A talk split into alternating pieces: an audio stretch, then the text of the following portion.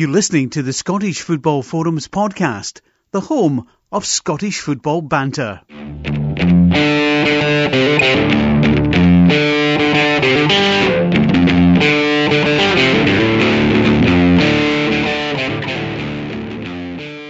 Hi, and welcome to the latest episode of Scottish Football Forums podcast, season 11, episode 37.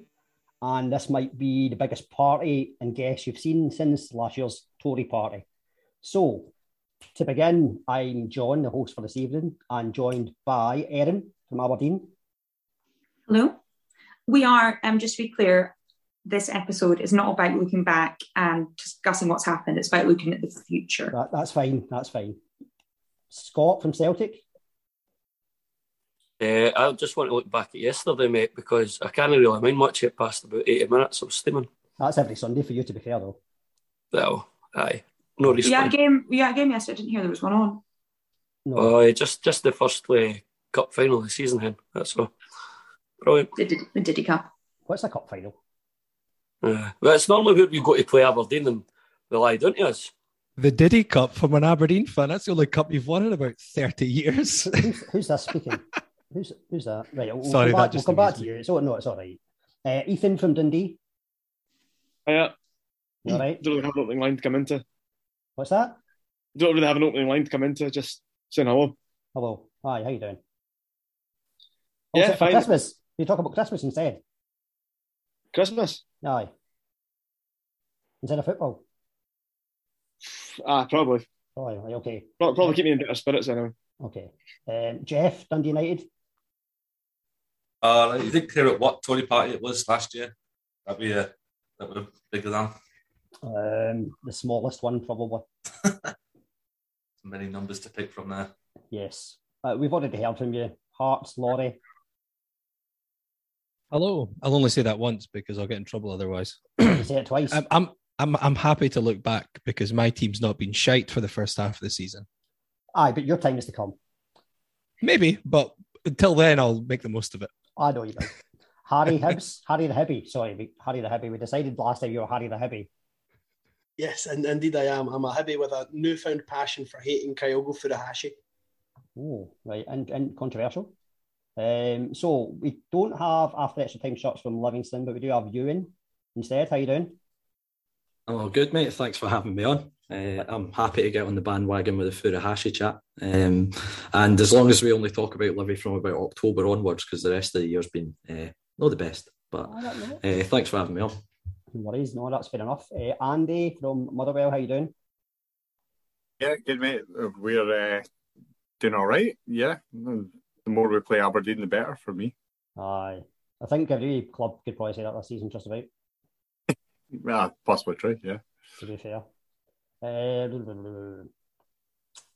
let me see. Andy, Rangers.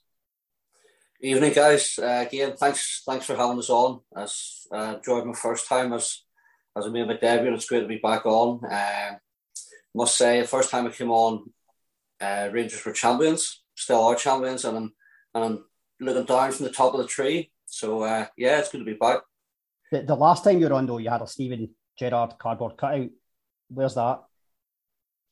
Um, I, I don't know actually. I'm not sure. who, who, who did you say? Sorry. um, right, so for Ross County, we have Ramsey replacing Andy Skinner. How you doing, Ramsey? Uh, good. Hi. Uh, and instead of anti Furuhashi, I'm anti Boyle. Okay, fine. Uh, we have Nori from, uh, I mean, I'll get it in here. Last year's double winners. Yeah, I'm literally just here to speak about last season. Right. Nora, okay. you, you, next season you can win the double. You can get the uh, Challenge Cup and the Championship, so that'll be good. The glory years just roll on, don't they? it's trophies at the end of the day, isn't it, account? and uh, last but not least, Paul from St Mirren. How you doing? Doing well, guys. Gutted that um, St Mirren reserves get beat yesterday in the cup final, so it was a wee bit disappointing for me. You know what I mean, but hey, you know what I mean, at least it's still 1986, Laurie. It was Are you saying Jim- you, are you are you saying they didn't bother trying? Is that what you're saying? I'd never say that in my life. I would never say that in my life, my friend. You only one game to win a league, but Like if- if St. Lydown don't win a game, it doesn't really bother me anymore, to be Well, honest. mate, into 87, we still knocked you the cup. It was it was good to see uh, Jim Goodwin there as a neutral. It was, he was there as a neutral, wasn't he? He was there with his half and half scarf. green and white scarf worked like whichever way it went, didn't it? Um, so they, they say that uh, Christmas is a season of giving and receiving, and I'm pretty sure there'll be plenty of banter getting given and received. So where do we start? Cup final yesterday. Uh, I'm sure Scott and Harry would like to start with that. Um, can I just say the first thing about the cup final? It finished one nothing to me because I missed the first goal because we were late for a push, and we was trying to run back out to see what happened. I walked, tried to see the highlights on the telly inside at Hampden, and then uh, I missed the Celtic's equaliser. So it's one nothing. That was what it was. Missed the two goals. Well, I, I had it kind of worse. Uh, Hibs, Hibs scored. Obviously, I'm going daft, somewhat inebriated. And then um, I just hear the Celtic fans celebrating. And I thought the Hibs goal was disallowed because it was that short a period of time. But it ended up that Celtic had actually equalised just after Hibs had scored. So I was even more devastated. Have you guys seen the video of the, the Hibs fans celebrating the countdown clock and then Celtic scoring? Pretty good. I was actually quite impressed by that one, whoever made it up. Aye, it was well made, to be fair. Is that the chat over? Aye, with the cup final. But what- what- one, one last thing we need to touch on is um, John Beaton. I, I don't know how many times his name's been mentioned across everybody's podcasts throughout the season so far, but the boy's an absolute embarrassment. He tells the Hibs players, we're going to make a sub. Um, and then, you know, just just let them play on. All, all the Hibs, like the players have literally got their backs to the ball, apart from Furuhashi, who's actually on his feet for a change. Fair play to him um, to then score a goal from Matt Macey, who's standing in no man's land because he's waiting for a sub to be made. But fair play, John Beaton. Great assist. Him and Furuhashi worked very well together all throughout yesterday. Um, so yeah, apart from like, I've never liked Mikael Lustig, and I've finally got a more hated player in that name is Kyogo Furuhashi. What a rat! See, to be fair, Harry, talking about hated players, you must you must build a passion for you because we, we didn't hate any Hibs players, eh? Because he, he's never really causes that much hassle anymore. He's used to, but not anymore. Like he's a fella, eh? anytime, anytime any club in Scotland's got a player that causes you hassle, you buy them and put them on the bench and waste them for their whole career. Uh, Scott Brown, eh? Fuck. When that happened. Tell they don't have Ryan Kent, so that's not true. Harry. oh, I wouldn't want Ryan Kent anyway. He's a diver and all. We've been taking very good care of Scott Brown. Don't worry. Not He's that, happy with us. Not that good care because if he had that good care, we'd be like maybe up near the top challenging for trophies. So that that's what Scott Brown Harry- does.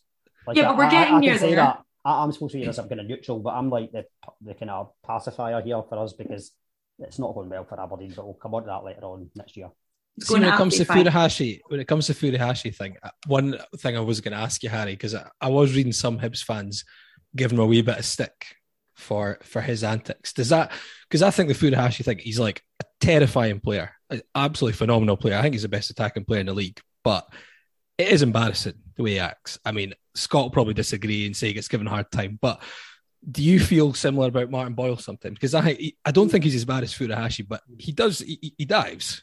So, so the difference for me is, um, I think that Furuhashi is diving for the most part, like the one against Livingston, there's virtually no contact. The guy falls to the ground, embarrassing, gets the guy sent off with nothing. That, that's unfair. He was in intensive care for a week after that because it was a It was vicious horrendous. assault by a Big Eye, to be fair. I've just recovered witnessing it. But the thing is with Martin Boyle, he gets booted up and down the pitch at least six times a game. So obviously you can't justify diving. But if you know you're going to get kicked, if you can play to that to your advantage, because that's the thing with Furuhashi. Furuhashi just nothing happens. He goes to the ground. Martin Boyle's about to get booted, so he dives before the contact comes in. I don't think. I think it's not good to dive, but I think that Boyle's diving is a lot less bad than Furuhashi's because Furuhashi it's more game. Oh yeah, Ma- Martin Boyle's dive at the Tony Mac the other week was it was really graceful, you know, because it was almost going to get kicked, but he didn't. Come on, get Harry, that, that's How many absolutely times- how many mental. times that game did he get booted though? The thing, the Not thing, that is, I- many. Omi Ongo only got got him once, I think. the, the thing I think we would say about all players that get a lot of kicks is they are the ones that maybe dive the most. And that's across the board, probably. If we look at Furuhashi, we look at Boyle, Ryan Kent is guilty of it. Aberdeen, Never on his feet, their own. Martin Boyle. We've all, what's that? the argument. Never on his feet. Like, See, the thing is, though, Martin Boyle is the same as Ryan Porteous. Both of them, the media's absolutely bought into the whole narrative that Ryan Porteous is just an aggressive, reckless player, and they've bought But into they just whole- watch him every week and see the, the fact that he I throws wa- I himself about all the time. games, and I tell you, it's absolutely blown up by the media. It's nowhere near as bad as people make out. Can I can I chip in Aye. and say that if, if the argument is Martin Boyle does it because he gets kicked and he plays at disadvantage. could one not then argue that Kyogo does it because he knows it works? Because I mean, when you talk about the Livingston thing, he still got a penalty of that. Granted, Celtic didn't score, know, this, it works. So should the blame not go towards like should we not be talking more about the officiating and the standard officiating as opposed to the players trying to con the referee? We should Yeah, definitely but- talk about the standard of officiating because the standard of officiating is horrendous. And the reason that Celtic won yesterday is because referees are scared of Celtic and Rangers. And that's a simple fact in Scottish football. I feel like is that if you're not talking about the referee, then the referees have kind of won, haven't they? Well, we spoke about John Beaton. I think we would all agree Hmm. that John Beaton must be one of the worst officials in the top flight. Yeah, I think They all just blend together for me. Sorry, I couldn't make that out. It was a bit. I don't know if there's a bit of interference. Yeah. So I just think they all blend together for me. They're they're all just as bad as each other. Yeah. Yeah, there's not there's not particularly a referee referee's name I look at and think, oh boy, glad we got him today. But it's just always kind of like, oh him or oh that guy. The, the thing is, it's at every level, though. I watch a lot of West of Scotland football. I watch football at other levels. It's not just in the top flight, it's every single league. You're kind of thinking, what's happening at these referee training schools? Can I just say, listening to Harry talking here, of Martin Boyle and Kyogo, I feel I used to think that Boris Johnson was the biggest, biggest gaslighter I've ever heard in my life. This man here, he's trying to back Boyle up for it. He's doing the exact same thing as Kyogo. He's making sure he's not getting booted up and down the park. Martin Boyle's never fallen to the ground holding the, his face after someone's patted him on the back of the head. That is the most embarrassing moment of the season so far. That red card that he got against Livingston is the most embarrassing moment in Scottish football this season. And if you're denying that, you need to get those green tinted specs on and get a set of mass specs instead. Yeah, I'd actually yeah, say but that yeah, they're not both green tinted. there's a both green tinted. I think we were all bearing that one more. Aye. I'd actually say the most embarrassing moment was the penalty afterwards because that was absolutely hopeless. Yeah, I'm What going to about bring Martin Andy. Boyle's one? I'm going to bring That was pretty bad as well. Andy, Andy Rangers. John, can I just say, uh, you know, as much as we're all having a laugh with uh, certain players diving, and and we've seen it throughout, you know, certain teams in Scotland or even English football throughout the world, uh, it's it's a modern day thing. As I think uh, Eu- European footballers have brought it to the British game. As as much as we say, there's there's Morelos has done it. He's a bit of pass for it for Hushi, for Hushi, whatever you call him. Martin Boyle, whoever you want to say, as uh, Ramsey, the Ross County fan, there was saying, and we all know the the officials in Scotland are very, very poor. You know, and uh, I, I, I think, and, I, and I'm sure you'll probably all agree, maybe not Scott McGill, as it may hinder uh, certain uh, aspects of Celtic's game. Uh, the VAR does need to come in. I- think the point. Sorry, Andy. Continue. I was going to say something there. No, it, it, it definitely does need to come in. And you, you- you look about people complain about grassroots football in Scotland, uh, people's stadiums, the, surfaces at certain clubs. We need to have VAR in, in the Premier League in Scotland uh, for sure. Maybe if it's not next season, the season after, because this will cut out a lot of things. Yes, it may rule out goal celebrations from fans or players or whatever, but if it brings correct decisions more often, let's let's bring it in. I think it's a tough one. I think your point about um, players diving and joining the Continentals is probably a case of coaching the coaches telling players we need to do the same because otherwise we've seen it that many times. It's not we're not condoning diving here, but attackers in particular nowadays are con- uh, encouraged any sign of contact or potential contact go down. That's do I mean do we actually think players are doing it off their own back? I think it's probably coaching.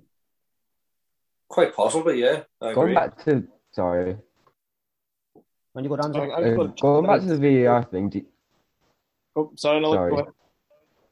um, do you reckon we can get VAR until we get full time refs? because the VAR officials, we barely have enough refs, refs as it is, and they're all part time. So if we're hiring more people to go part time to actually look at the VAR videos, um, it might just get even worse. I think the potential is that they would get retired officials in. That's what I think would happen with VAR. And then you're thinking, these are the guys that before were maybe not great officials and we've complained about. And let's face it, we're probably all going to agree on this apart from Scott and Andy. The old firm get most decisions. So is it just going to be these same guys that were doing that in the past? Now you can say it's probably because maybe the two teams attack more. Maybe that's why they get more um, decisions. I'll bring in Jeff first of all because he's got his hand up. Yeah, to be fair, Norrie's got his hand up first. To be fair, but um, my, my point was actually uh, on the this. It's, it's, a thing that irritates me quite a lot. Is where it's referred to as foreigners came into our league and started diving. I don't like that. It's not true. In the same way that like one of the worst divers at the minute uh, throughout the UK is Harry Kane. He's definitely not foreign. Martin Boyle's quite bad for it. Martin Boyle's definitely not foreign. Um, obviously plays for Australia, but my point stands. Um, the referee one, though, I think I know what everyone's saying. I think the top flight referees we've got at the minute are quite bad, and I think it's the point system that they work off, so they don't really get dropped. They can have a bad game, but the furthest they'll get dropped is the championship, and that's not really doing anything. I think it's the education that needs to be done on our referees needs to be improved massively. And don't get me wrong, like, I mean, we look at England, which is obviously the easiest comparison that we've got, and we watch the referees, particularly from that Spurs Liverpool game the weekend, and they were terrible. Even with VAR, they were terrible. I think it's a case of um, for a lot of for a lot of games, they make mistakes. We acknowledge that. I think when they make mistakes at Celtic and Ibrox in particular, it stands out more. And I think it's the home fans that make the biggest difference. But the problem is, is that the rest of us, all other 40 other clubs, will try and scream and shout about how this is affecting us. And yet it will never, ever, it never seems to get changed because the biggest bulk of people in Scotland support one of two teams and you're kind of just shouting against a brick wall. That's that's my opinion on it. Yeah, Nori, what was your point you wanted to make? Sorry, I never realised it was first. Everyone had their hands up. It was like school going to the toilet. That's all right. No, right. Can you hear me? I hear you fine. Aye. Yeah, that's fine. Um, I just want to kind of come back to the point about referees, and it's not just Rangers and Celtic that get the the decisions from those. I think it's the whoever's perceived to be the bigger club um, two examples this season I can give you is our match against Aberdeen. We had blatant handball with Teddy Jenks just outside the box, rifled it in the bottom corner straight away, straight after that. Um, and Harry, I don't know if you remember this, but earlier in the season, around about September time, John Beaton gave you a wee penalty against us, and uh, it was never a penalty in a, a month of Sundays.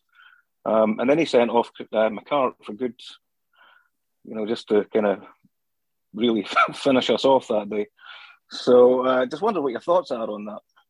Um, I know you, uh, you can stop back through my tweets, and I said that John Beaton's a horrendous referee. It's a horrendous decision that he made. So I wholeheartedly yeah. agree. I think it's a good point as well because um, I think that referees, when they go to stadiums that are got a much because when St Johnstone are at home to Celtic, obviously Celtic and Rangers get a lot of the ground, so it's yeah. even like a home game for them. So when you do come to places like Easter Road or Tynecastle, it is likely that feeble people like John Beaton will give the bigger team the decision. I completely agree with that. I'm looking yeah, forward to John Beaton listening to this podcast. You Should enjoy it. Uh, no, that Andy, was it. That was... Oh, anyone already? Sorry, Andy. So that was that, that was it. Cool. Andy, what was your point? You're on mute, mate. My point. I, I, talk about amateur officials. We're like a year into doing Zoom calls, but we all still forget. I do it myself as well, Andy. Don't worry. That's why I should be sacked from work. Uh, how many how many players we all had? Are we all in the drink? Aye. The, yeah. The uh, the two two game against St Mirren at Fir Park, the absolutely uh, ridiculous decision to award the retake of the penalty. Liam Kelly has strayed half an inch off his line, apparently. I, I, I just can't fathom. Like, and the thing is, these big miles off his line. Miles off his line. The- These decisions don't get Miles off. publicised at all. Miles off his life.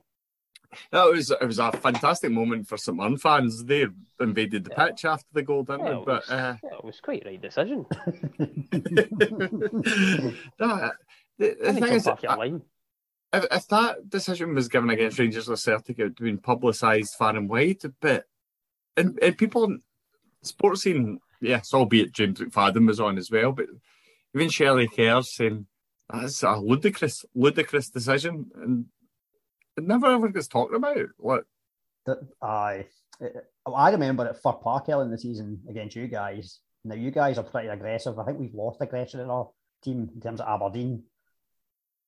I would say both uh, leading up to the goals, there was questionable decisions in terms of free kick for the first goal, the first game, and then the second one as well.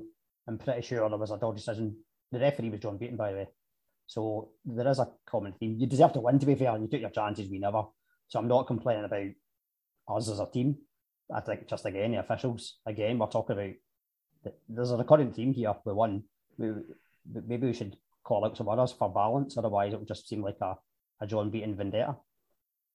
Bobby Madden is quite rubbish. It, was- it was Madden that was the referee in the, the St Mirren game, wasn't it? Mhm.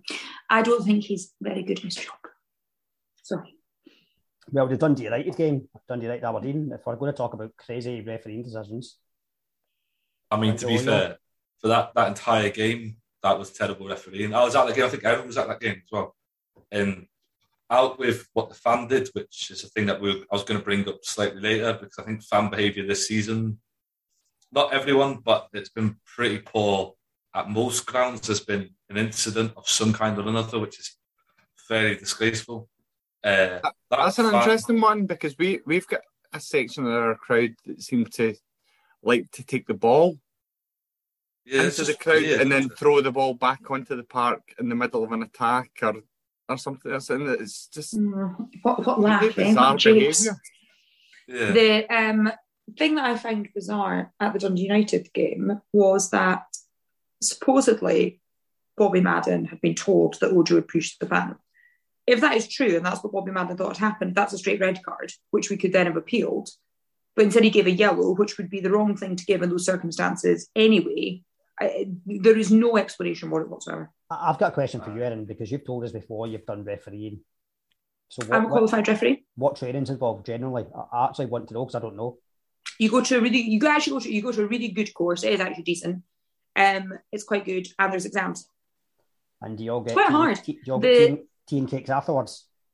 Part of no, No. part of the um exam is almost like your hazard perception test. So it's like you watch a clip, and at first I was giving everyone red cards. I was not having anything. Is that but no, you've, not- actually that it is 'cause you've really not seen what had happened?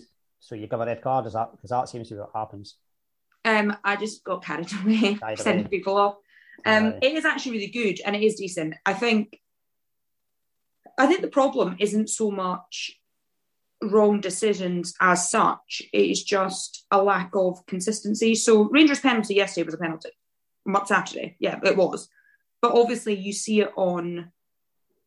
I saw on Twitter penalty to Rangers, and everyone's first thought is probably, I bet it wasn't, because generally they are very, very weak at best. The one that John Beaton gave Ibrox um, against us was an absolute disgrace. And I think the fact that that's what people think, because there's a perception around it, is really poor. You know, it's become a joke this season, penalty to Rangers. And I'm not saying some of them aren't penalties, but there's a lot that I think are very, very sceptical. And then it becomes an issue of consistency. Yeah, Laurie, I think you wanted to make a point a wee while ago, but it's hard to keep up all these hands. It's fine. No, I, I mean, uh, what I was going to say, I'll go into a second. But I mean, it, one of the things with with decisions, which which annoys me to an extent, well, two things. One is everyone looking at it through very tinted glasses, which is understandable to an extent. But I, after the Hearts Rangers game, I was actually arguing with Hearts fans on Twitter, and part of it was because they don't understand changes to, to laws sometimes, and that's it's fine. I, I sometimes miss certain changes as well because they're updating them all the time. But it was the Goldson handball which was getting sh- shared far and wide, and it kind of annoyed me because I thought Nick Walsh had a bad game. but it was never a penalty. But everyone was sharing it, going, you know, if that's the other end, it's definitely a penalty. But it's not a penalty now because they changed the making your arms, making yourself bigger or arms out is okay basically if it's justifiable by your movement or position at the time, which I thought it was. Do you But think? Do you think that's why referees- Barca, do you think that's why Barca struggled at Celtic last year? About hands being an unnatural position. probably. But that's the thing. But sometimes I, there was a referee commenting on it, and I've, I've heard referees who are actually currently referees, and then they quote something. I'm like, that's not the rule anymore. It's changed. So sometimes I think it's a case of, and a few people message going, actually, I didn't realize the word and it changed on that one. Um, and it's things like, I don't know if someone saw the clip online of the player, you know, when he was doing this, you know, if you stutter in a run up, you have to be in one movement, otherwise it's a illegal penalty. I didn't know until I saw that clip that it's it's a standard booking. So if you stutter and don't do it in one movement, not only is it an illegal penalty, but you it's a yellow card. That's the rule. It's a yellow card every time. So if you're on a booking and you don't take the penalty properly because you do that, you're actually going to get sent off. And that's just the exact that's it's worded in the rules now.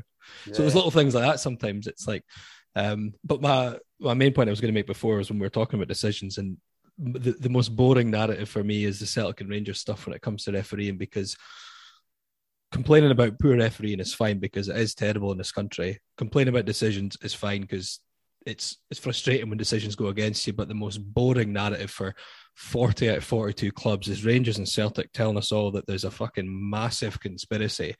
And it it's a terrifying place sometimes how ridiculous the um, paranoia gets. At Celtic Park, at halftime, we were 1 0 down to an, to an offside goal and I thought I thought Madden was having a pretty poor game. I mean, you've probably seen the calls. I've never seen a referee stop a game within a second of a player getting a muscle injury when the other team have picked up the ball from him.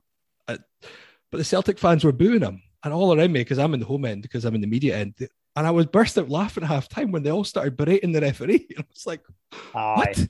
I think that's uh, that's for me is the most boring thing because we all get annoyed at referees. We all know they're shite sometimes, and I think a few people made some good points. If you're at Celtic Park, they can't help it subconsciously. They'll make decisions in favour of the home team. Same at Tynecastle and Easter Road. If Hibs or Hearts are playing someone, and they're maybe the team on top, subconsciously referees will do that. But there's no conspiracy, and it's on it. It's it's one thing that I just get so bored of. Celtic fans telling us that you know they're all Masonic, and then the Rangers fans telling us you know what I mean. I just it's Aye. probably the most boring thing in Scottish football. I think. these What we'll do is, if it's boring, let's not talk about it too much. Apart from Ethan's got a point about Sorry. VAR, and we'll move on to the, the positivity stuff.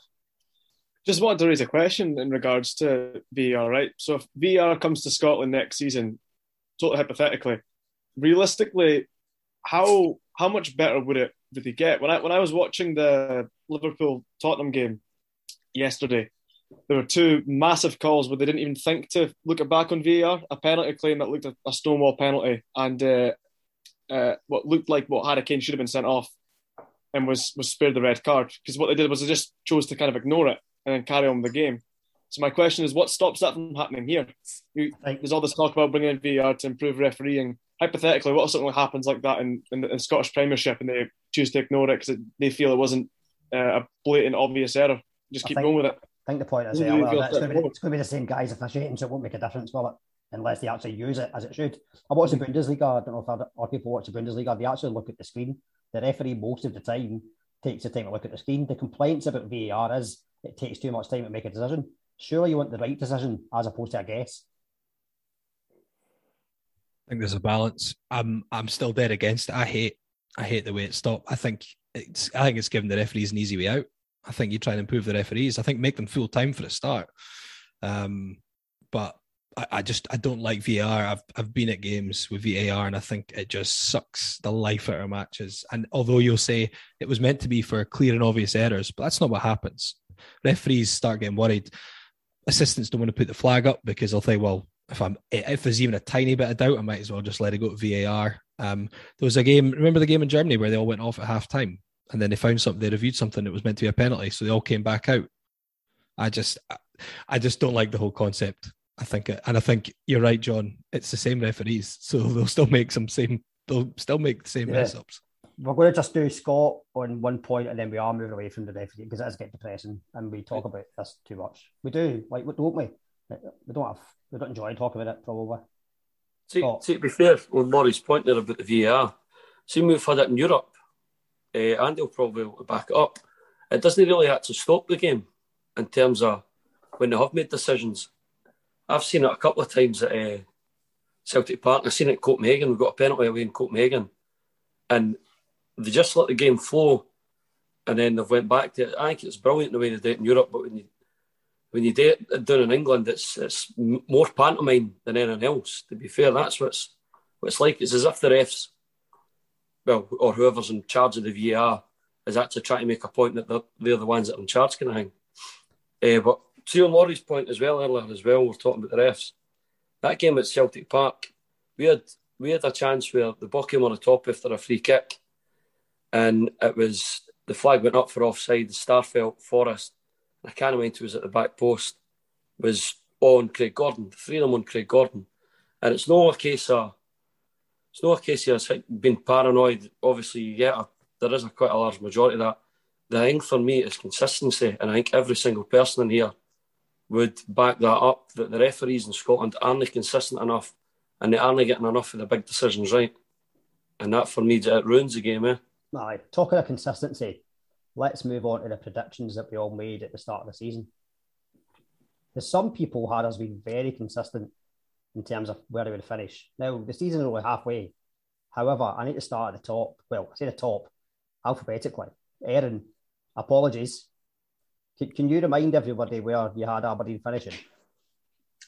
What, like is in next May? Yes. Yeah, winning the league. It's not next May yet, is it? Okay. So would you like? I'm going to. We're going to play a game of stick or twist. Okay? Mm-hmm. Do you stick or twist? You can change your position or you can keep your position of first. Bear in mind, we will review this at the end of the season. In the Some numbers, and it's mathematically still doable. Uh, yeah, still going to win the league. You're sticking, right? Okay. I mean, I thought I was the optimistic Aberdeen fan. Laurie, you remember. Remember the predictions game we used to do, and I never ever bet against Aberdeen to lose. No, because why would you? No, absolutely not. so I, I think I've watched this realism. Season. I've watched this last season, and that's why. Um, yeah, no, I think we're still going to win the league, and I had us down for the Scottish Cup as well. League Cup, I said. we'll come on to that. So... We'll come on to that. We're just talking league just now. Thank you, thank you. Calm down. We'll get on to that. Just the league. Scott, where did you have Celtic finishing? Uh, top of the league, mate. That's where I had them.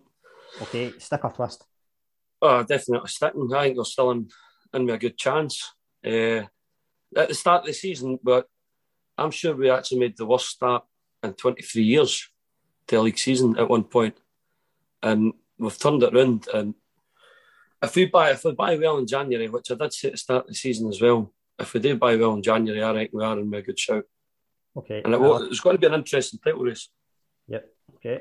Um, Ethan Dundee, can you remember where you had Dundee finishing? Yeah, I think most of us had our teams to finish eighth and I, I was one of them. Okay. Uh, stick or twist. I'm going to twist. I think it'll be slightly lower. Okay, where are you going? Then I need the position. Uh, oh. ninth. No, all right, okay. Ninth. Right, okay. Now, Jeff, do you remember where you had Dundee United finishing? Eighth, I believe. You did have it, yeah, yeah. Okay, stick or twist? Uh, oh, shit. Um, I'm gonna I'm gonna twist. I'm gonna say six. Twist and six. Okay, right. Fair enough. That seems reasonable. Based okay. on the theory that everyone else is worse than I thought they were going to be. Now, Laurie, you struggled to make predictions. I think at one point you had them at eighth. Then you had Hearts be unbeaten. Um, do you remember where you actually did have them to finish? I said third because I was going to go fourth, but then Harry got all cocky and I said, "Well, I'm going to go third then." Okay. So, and in fact, I've got a quote. I've got a quote from last time that I quite liked. Um, so last time, last time Harry said, "I'm confident Hibs will get third, very minimum fourth, and my hot take is I don't think Hearts make top six. They'll really struggle at the start of the season, and they might push on and end as high as seventh. Was he maybe get confused and talk about his own team? Well, that's what I was going to ask. I, I was I was trying to listen back, and I thought, no, I, I definitely thought he said he said Hibs will finish third, and Hearts wouldn't make the top six. I think he said that Hearts wouldn't even be in. He didn't see them as any sort of threat at all in the table, actually. Okay. And he said he said they'd have a really struggling start to the season. So Aye. Are you he's pretty spot on with that. Stick or twist? Well, obviously I'll stick because we're Stick yeah third. Okay. third. Why not? Yeah. Right, no worries. what? And who's next in the list? What Hibs? That- It's like perfect timing, isn't it? Oh, that, that was that was that was a lovely segue. Um, I also believe that I referenced that um, Hearts were a Craig Gordon injury away from absolute collapse at any time, um, and I still. Oh think yeah, well I have to agree on that. Obviously, true. Um, I think that Craig Gordon's bailed Hearts out many a time, and fair play is absolutely carrying them to third. Um, also, however, I think that on the reverse of that, I think Hibs are Kyle Magennis away from comfortably being third in the league at the moment. Um, our form at the start of the season with McGuinness in the team, we were sitting third in the league, looking comfortable. Ever since he's got injured, we've won two league games since. Um, he's coming back in the new year. We've got the best manager in the league in Shaun Maloney. I'm going to stick Hibs are finishing third. We'll, we'll come on to the Shaun Maloney thing later on because we're going to talk about managers that have been and gone and different things like that. But you're just sticking with third. Right, right, okay. Aye. don't Right. back down. Double Now, down. David uh, at Livingston, you've got to back. Uh, is he Dave as well or Andy? I'm trying to remember now. After extra time shots, I've just found that just now, because I can't remember just now. For 20 beers, to be honest. The other Livingston in 10th place. So, based on his prediction, or did you have a prediction before the season yourself, Ewan? I think I was I was kind of hovering about ninth or tenth Okay. uh, start of season. I'll say I'll say ninth being positive, but um, I'll probably I would stick with that. Um, but because David's already predicted tenth, it would be a twist then. But massive gamble by going one place up the league. Well, it's all about money, isn't it? Because that'll make a massive difference to Livingston. Oh, aye, definitely. Uh, we might even contemplate putting a grass pitch down. Aye, nah, don't do that. um, Andy at Motherwell, do you remember where you had Motherwell to finish? I could give you a clue. It was the most coveted position in the league. Yeah, I, I think it was eighth, along it with about the other half a dozen of us. But uh, it's been going all right, by the way. Like we're so unattractive. We're terrible to watch. We're so unenjoyable, but yeah, it's quite effective. I, I quite like this uh, kind of hammer throwers approach that we've got going again. Like so, the kind of Stephen Robinson of 2018, and aye, it's going all right.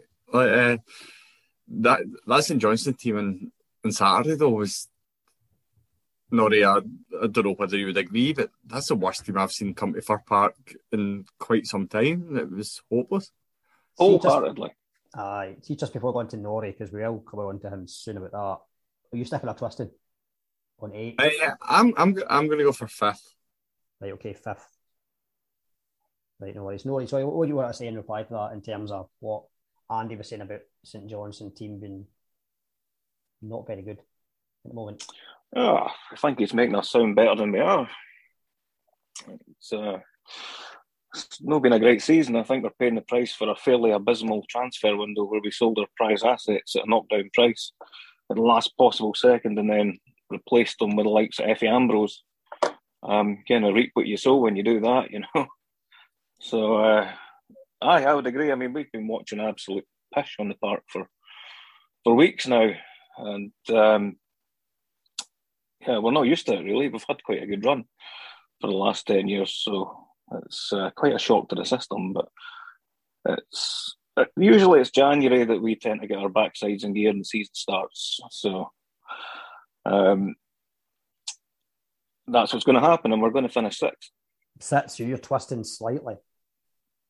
Just on Efe Ambrose. I thought he was excellent against us in the game at McDiarmid. He was absolutely spectacular. His assist for Scott Pittman's goal was sensational. yes, that was that was some performance. That was fantastic, wasn't it? I mean, I, I watched that back just for the comedy value alone. It's tremendous. The thing I can always say about Efe is you'll never be bored. Uh, we had him for 18 months and you'll never be bored watching him. You never know what to expect. It, it keeps you on the edge of your seat, Efe Ambrose. And funnily enough, he had a couple of good games, which kind of lulls you into a false sense of security, doesn't it? And then he produces that bomb scare of a performance.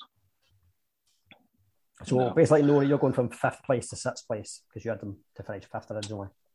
I think so. Yeah, yeah. Okay. We'll, we'll make some quality signings in January, and then it'll be. It'll Sky's be the limit. Scottish Cup. Oh, absolutely. Okay, uh, Andy at Rangers. No surprise where you had Rangers to finish. Uh, a daft question, uh, as Ryan Porteous would say. Where's Rangers finishing at the end of the season? Uh, well, I predicted first and, and to retain the title, and, and I'm going to stick with it. Um, I'm, I'm not sure if you're going to run into how your season's looking so far. Are you, John? Or uh, yeah, we will do. Yeah, probably okay. after this actually. Um, yeah, so just just to keep it short, I fancy us still to retain the title. That's fair enough. Uh, now, Ramsey, you're in for Andy tonight. He had Ross County to finish eighth. So, what do you think? I hadn't finished like either dead last or 11th. I think now, um, now I twist and say 10th. I'm not as dour as I was at the start, but our, our fence is kind of shored up, which is a relief. We no longer have Jack Baldwin at the back ducking under high love. food. So, uh, okay, so 10 you've got in terms of that. To get through okay. and shark keeper. Um, and we've got really good hackers like Penguin. Yeah, up there, but like 10 just Okay, right. I'm going to move on to Paul. Um, do you remember we had something to finish? I said we, we would went one better, didn't I? So it was either sixth, wasn't it, or fifth? I might have even been. Uh, you went for seventh. You went for best of the rest. That's oh no, I thought I, no, I thought I, thought I said we'd go actually one better than we mm. went last season. Aye, maybe you oh, did. Well, I, have got seven to be to be honest. I oh, well, well, I'm, I'm, I'm, I'm, twisting. Rums I'm and beers and all we'll, that. We'll, we'll be one better than that. Right. So you're go, six. going for six. We'll be six. Or we might, we might make the we might make the Europa Gala Fair Weekend European Trophy, whatever it's called. We might make that thing. Right. Okay. So we go for sixth. Six. Hang right. on. Fair enough. Right. Okay. Seeing as I finish with you then, the season so far, Paul, in terms of how it's been. Uh, well, Littlewood's worst nightmare, aren't we? Little, Littlewoods. Some of well, these guys won't know about Littlewoods cookings, will they? I know, I know, I know. I was going to say that, and I'm far too old. I'm far too old, isn't it, for Did you spot the ball? Did you spot the ball too? Spot the ball. Evening times. Sent room for it, and sent room for the evening times. Went it on a Saturday evening to get the evening times. And I always laugh when we were talking about referees decisions. We used to have teletext telling us the results. Oh, and, days, Harlequin days. Oh, standing at standing at Curry's window waiting for the results to come in. Um, season so far, um, I think I, I, I, I, like Laurie had written down verbatim whatever they said the last time. I think I was saying we were brilliant because we'd done our transfer window early. Um, the problem was we didn't sign any strikers that could score goals, which which is a wee bit of a problem. So I, I think we've been actually all right. I think we've, we've I think some fans are a bit fickle, and I think it's the usual, isn't it? It's maybe the maybe the Charlton effect, isn't it? It's the, the usual one, isn't it? Uh, can we be better than we are? We've got to remember what what type of club we are and we're decent, and I think if we can stay, I think if we can stay in contention and get six, it's it's great for us. And I I I don't think it's been that bad this season. I think we've been one or two. I think we, we played we played decent when we came up Norrie against St Johnstone. We, we should, probably should have got a result that day, but it was it's one of the ones we probably should have got a a better result against a couple other teams. Maybe Livy at, at our place that last minute goal still kills me.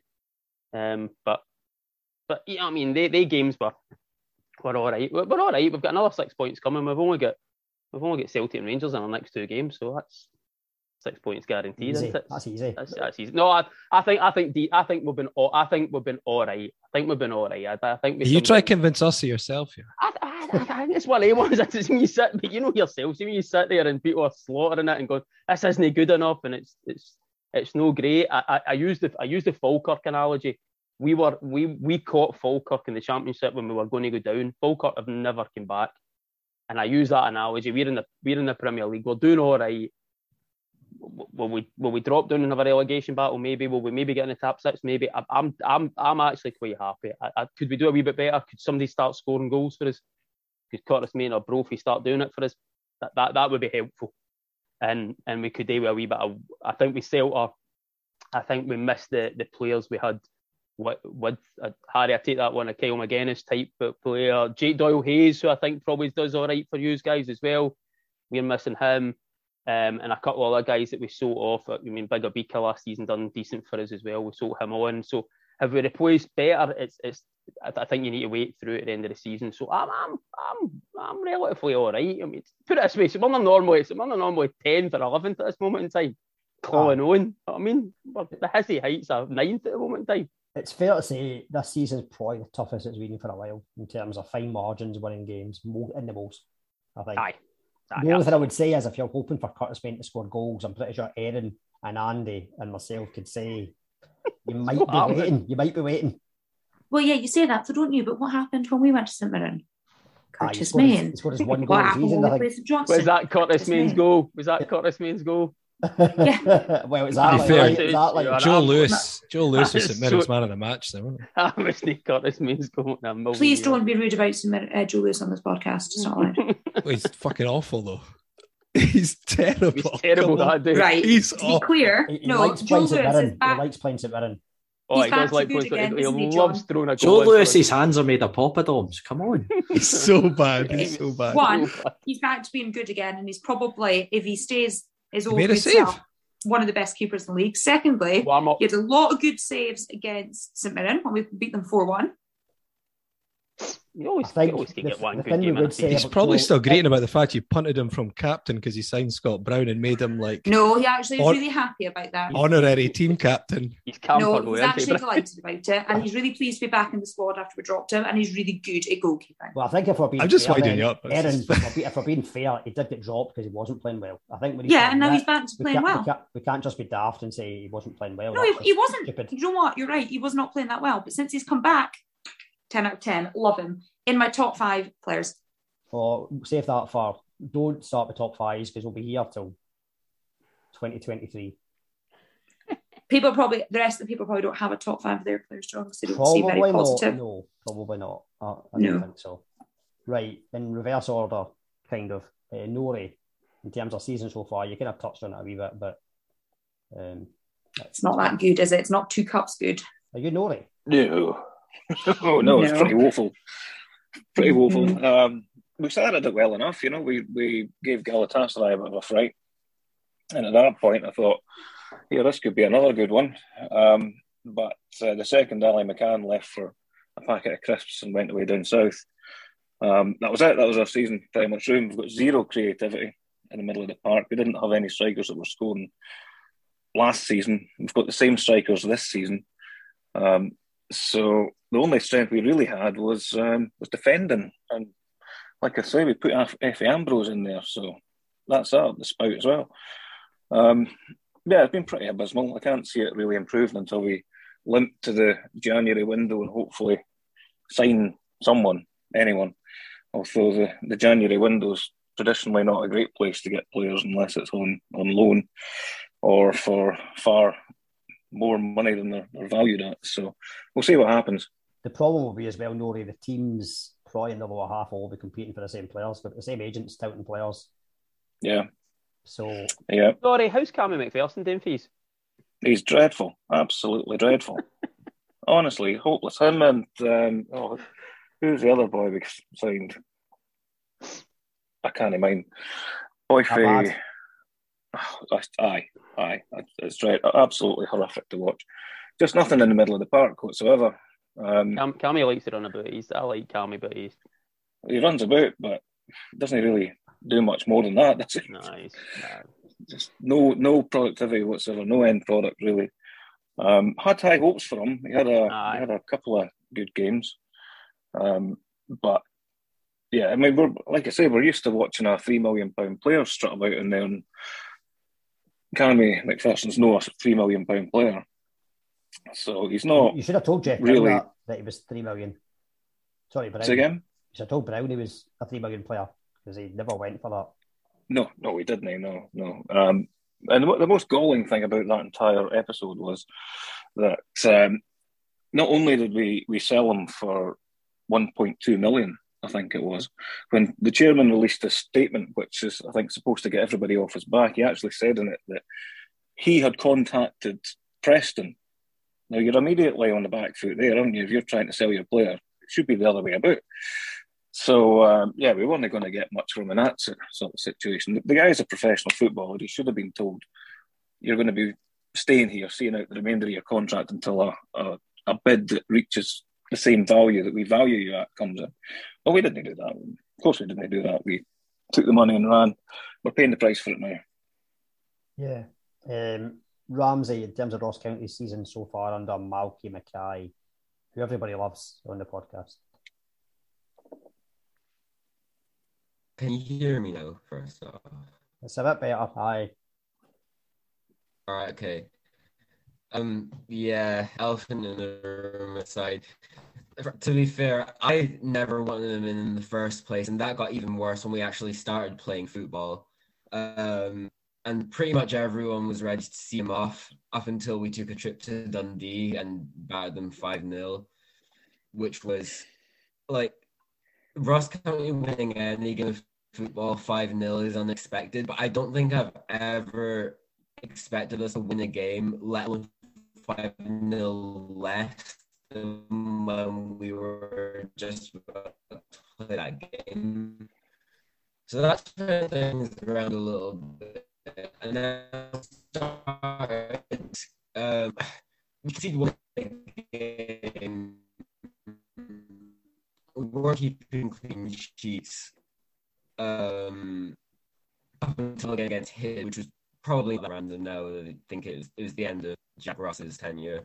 Uh, and but Malky Mackay has been he's been more stable since people haven't been calling for his resignation um, as much as they were at the start and throughout. Uh, that better? Yeah, I carry on. So now, if you if you want to look to the future, I'm not sure what our January window is going to be like. Uh, we've been linked to a striker uh, from I think Sligo Rovers in uh, Ireland, and that's about it. We've got a bunch of youth academy boys coming back from their loans, uh, who I think will be pretty impo- important, especially uh, hopefully, in my opinion, Matthew Wright, a striker um, who's coming back from Brora Rangers. Because uh, our strikers, apart from well, Jordan White scored. Let me get this right. Two goals, both against Rangers, I think. Um, and we've got Dominic Samuel, whose hold up play is really good, and he's been getting better when he gets um, Johnny Kenny. That's the striker we've been linked to. Uh, Dominic Samuel's been been good in his hold up play. Uh, he's scored one goal, which is better than what we've had because we've literally just had attacking midfielders and wingers scoring the entire season, and that's been it. Aye. Um, a problem a lot of teams face scoring goals. Hardest thing to do, they say. Um, I'm going to move on if that's right to Andy Rangers. Now, Steven Gerrard leaving. I know no one was upset by that. Cardboard cutouts.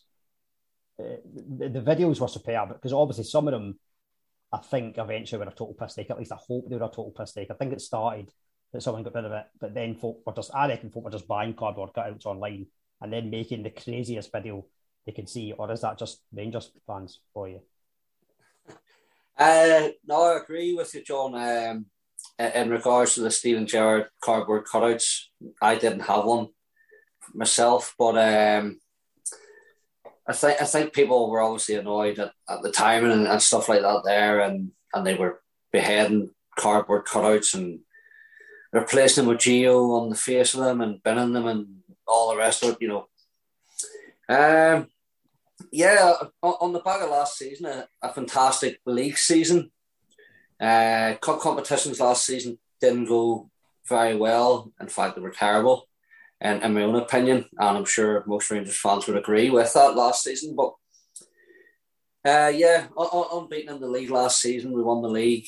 Um, stopped 10 in a row as well, by the way. But um, on to this season, it was it was trying to follow on from from the great heights of, of last season, and and Gerrard had uh, had made it clear that he wanted to, to strengthen the squad he, he's strengthened the numbers, but maybe not in quality. Um, and and uh, you know you have to give all new signs a chance. Sakala or Fashion Junior, whatever you want to call him, he's, he's done okay. Uh, is he is he a starting player? I'm not sure. The same with John Lundstram as well. Um, but you know, Gerrard, Gerrard done uh, absolutely brilliant in, in, terms of his time at his Rangers uh, as Rangers manager. Sorry, from where he picked the club and the team of players he had up from when he came in the door with the rest of his staff. Um, as I said, the timing, the time is never right for any manager to, to leave or be sacked or whatever it may be. It's it's just the way football, sport, and anything in life is. It, it's never a good time. But as I say, he, he done great. He picked us up off the floor. He got us back fighting, challenging for titles. Should have done better in cup competitions. Should have probably won more league titles. Europe, he done fantastic. He punched way above his weight and, and, and our weight in terms of some of the oppositions we, we came up against. Uh, was I, to, to use a quote, was a happy? No. Um, but um, I'm, you know, football moves on. Rangers is, is much bigger than anybody that has came through the door, believe it or not. Steven Gerrard is big a, a player and a, and a name as he is in football world. The Rangers is always bigger than anybody that, that comes through that the, the front doors. Um, and ex players came in and, and he knows more about the club. Giovanni van Bronckhorst, he's he started off very well and he's he's turned it around because Rangers, uh, as I say, didn't have the best of starts.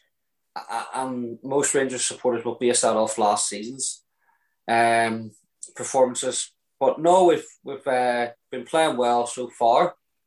Saturday's performance was was poor, in my opinion. It was at the game; it was very poor.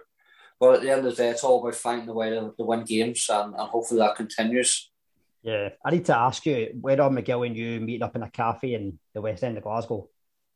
The West End? Um, well, whenever Scott's paying for my flights, and, of course. It was seeing, like, seeing he's the musician, you know.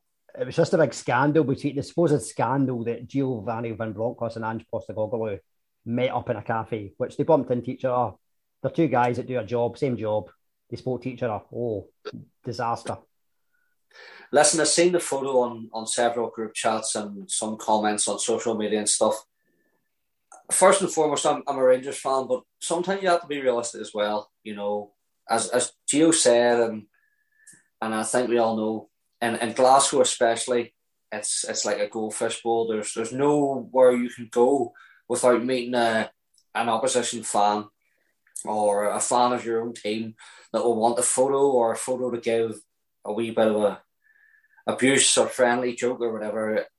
You know, they're, both professionals, um, and it's it's always going to happen. It's, it's happened with players, it's happened with coaches, it's happened with managers, and it will always happen unfortunately, it may not be good idea in terms of support wise, but hey, that's what happens. To be fair, see if you're the sort of person who's got an issue with those two managers speaking to each other in a restaurant, uh, you're the problem, not them. Like at the end of the day, it's two professionals who know each other. Different clubs, but the pressure on both of them's the same. If you've got an issue with them to talk to each other, you're the problem rather than they are. In my opinion, yeah, yeah. I live, I, I, I live in Glasgow. I agree, and and hey, maybe maybe Ange Postecoglou, you know, he's he's he's been around for a while, but if you want to learn off a better manager, who better to speak to than Giovanni Van Bronckhorst, you know, manager of the, the current league champions. So if you wanted a few tips, fair play. I think we need to ask Miguel yeah. McGill if Andy you meet, is it a five course meal or just a coffee? Can I just pick up on what Andy just said there? See if we're to go and compare titles that Ange's won compared to Giovanni Van Bronckhorst, I think we'll find who the most successful manager is. But no, realistically, see if they're walking into the restaurant, it's no mean girls. Do you know what I mean? They're going What's to see each other. They know, they, they know, they know who they are. They're not going to just walk away from each other and fucking uh, get each other daggers for the length of time they're in there for. But we, we yeah, remember as well, Van Bronckhorst and Larsson were best pals. Absolutely, yeah. But even at that time, they've had players for years that have been pals with each other. Do you know what I mean? It, it doesn't change. This that's a it's hyperbole through social media though. It always happens stuff like this. Exactly, exactly. Um, Laurie, I think you've had your hand up longer than I don't know. Longer than Andy I, does at the weekend. um, can I just mention just before Laurie speaks that if if at any time during this podcast that you do hear the sash playing, it's it's definitely from Laurie's house and not mine. I'll give you that one. I'll give you that one. No, I was just going to say the Andy's actually seems very um, reasonable about the whole Gerrard departure, but again, it just takes me into the insanity of of Celtic and Rangers fans when two managerial departures, and in my eyes, totally understandable. Rangers and Celtic are bigger clubs than Aston Villa and Leicester City, but Aston Villa and Leicester City are bigger jobs than Rangers and Celtic. And I, I always found it absolutely mind boggling the reaction, especially with the Gerrard one, where I thought, well, won the title. What more can I do with, with Rangers? It's only going to be, it's only going to go one way potentially. It just, it always struck me as incredible. Like, I mean, you could pick it, you could pick some English clubs that have a lot more money than Hearts, Hibs, or Aberdeen, but you could argue that they're smaller clubs support wise, but you could still understand a Hearts, Hibs, or Aberdeen manager leaving to a decent championship team in England. I just, it's just one of those things that I think um, Rangers and Celtic fans sometimes get caught up in the fact that they are massive clubs with a big fan base, but a Premier League job in England, whether it's whether it's uh, Leicester and Aston Villa, is always going to be a bigger job than Celtic and Rangers in the current the current day, in my opinion. I think Steven Gerrard probably played the sticker twist game. I think sat there and thought, stick because he he probably he done what he would he was asked, hadn't he? He won the title, so he was at the peak of his power there was he wasn't doing that well in the league. I think there was Rangers fans were not too sure. There's been injuries, whatever. Europe was still going all right, but he he's kind of left Rangers at a good point whereby he's still got some kind of legacy, even though Celtic were terrible last season as well. So I mean, yeah, but this season in terms of they're on the up. So in terms of leaving Rangers at this point, there was a wee threat. There is a wee threat, maybe a more of a threat than what Rangers expected at the start of the season when Ange came in. And most folk, I think, would agree on here probably didn't know that much about him managerial wise. Would that be fair to say? I don't think anyone could claim to know much about him. But Celtic have been better than most of us expected. I agree, but let's face it, they could not have got any worse. And I'm sure Scott will agree with that as well. Definitely. You're looking at you're looking at the way that we played last season and there's games like oh, you want to talk about a recent game. You talk about the Ross County game the other night, where we've won it in injury time, but we last year we could quite easily have got beat in a game like that. That's the kind of way that we were playing. We had no belief in ourselves, and it was just a really poor watch. And oh, without going over all ground, it's it's hard to. Last season for me, it was hard to kind of fathom what's happening because you're you're not even there. It, just didn't, it didn't seem real to me. Yeah, it probably felt the same to a lot of fans because we're back to watching football on the telly when you're used to going to the football. It's just that I don't know. We're I we're miles better than what we were last year, and Ange has definitely turned the corner. His interview yesterday after the game, he says I couldn't promise success to the Celtic fans. He says, but what I could offer them was hope, and hopefully that's what I've gave them so far. And for me, that that you couldn't sum up any better. Well, just I think most Celtic fans have said he's made one bad decision, and that was Kyogo getting subbed on in Europe and getting injured. Uh, there might what? be more, but in terms of big decision, that, that could have impacted Celtic massively. One bad decision in what six months? You take that, yeah. Well, is that so? That's fair comment, isn't it? Is that fair enough to say? Uh, Andy Motherwell, uh, to bring yourself in, in terms of thoughts on Motherwell season so far, a bit more, and if you had any other points, because you've had your hand up for a while. Oh, uh, yeah, in terms of our season, not really much more than what I've already contributed. But in, in terms of the decision making, I, I think that's quite an interesting one. In terms of there's been quite a lot of things that have went against the kind of grain that no one really discusses apart from the fact that we're all quite frustrated by that. I think if all 12 of us could point to points where we've been kind of suffered injustice and everything else. But in, in terms of Rangers replacing the manager, I think I think they've been really strong. I think they've been very, very impressive. Like when we went one 0 up against them at Fir Park, I over celebrated the goal far too much. And then to go six one down is was just a disaster. But I, I can't remember a a team from Brendan Rodgers' season that have been more strong at Fir Park. Rangers go seem to go to Tynecastle, they go to Fir Park, and they win time and time again. They went to Easter Road, they got a bit of a, a sloppy win, but they get the job done, whereas Celtic don't. Andy, you want to come back in on the point Andy's just made Yeah. Just just a quick point, John, uh, on Andy's uh, what Andy said there. Just in terms of um, on the Van Bronckhorst thing uh, that he's came in, and I forgot to mention it. Gerrard, as, as I say, as great as he's done, and, and Rangers fans slated Mark Warburton for this of not having a plan B. Excuse me.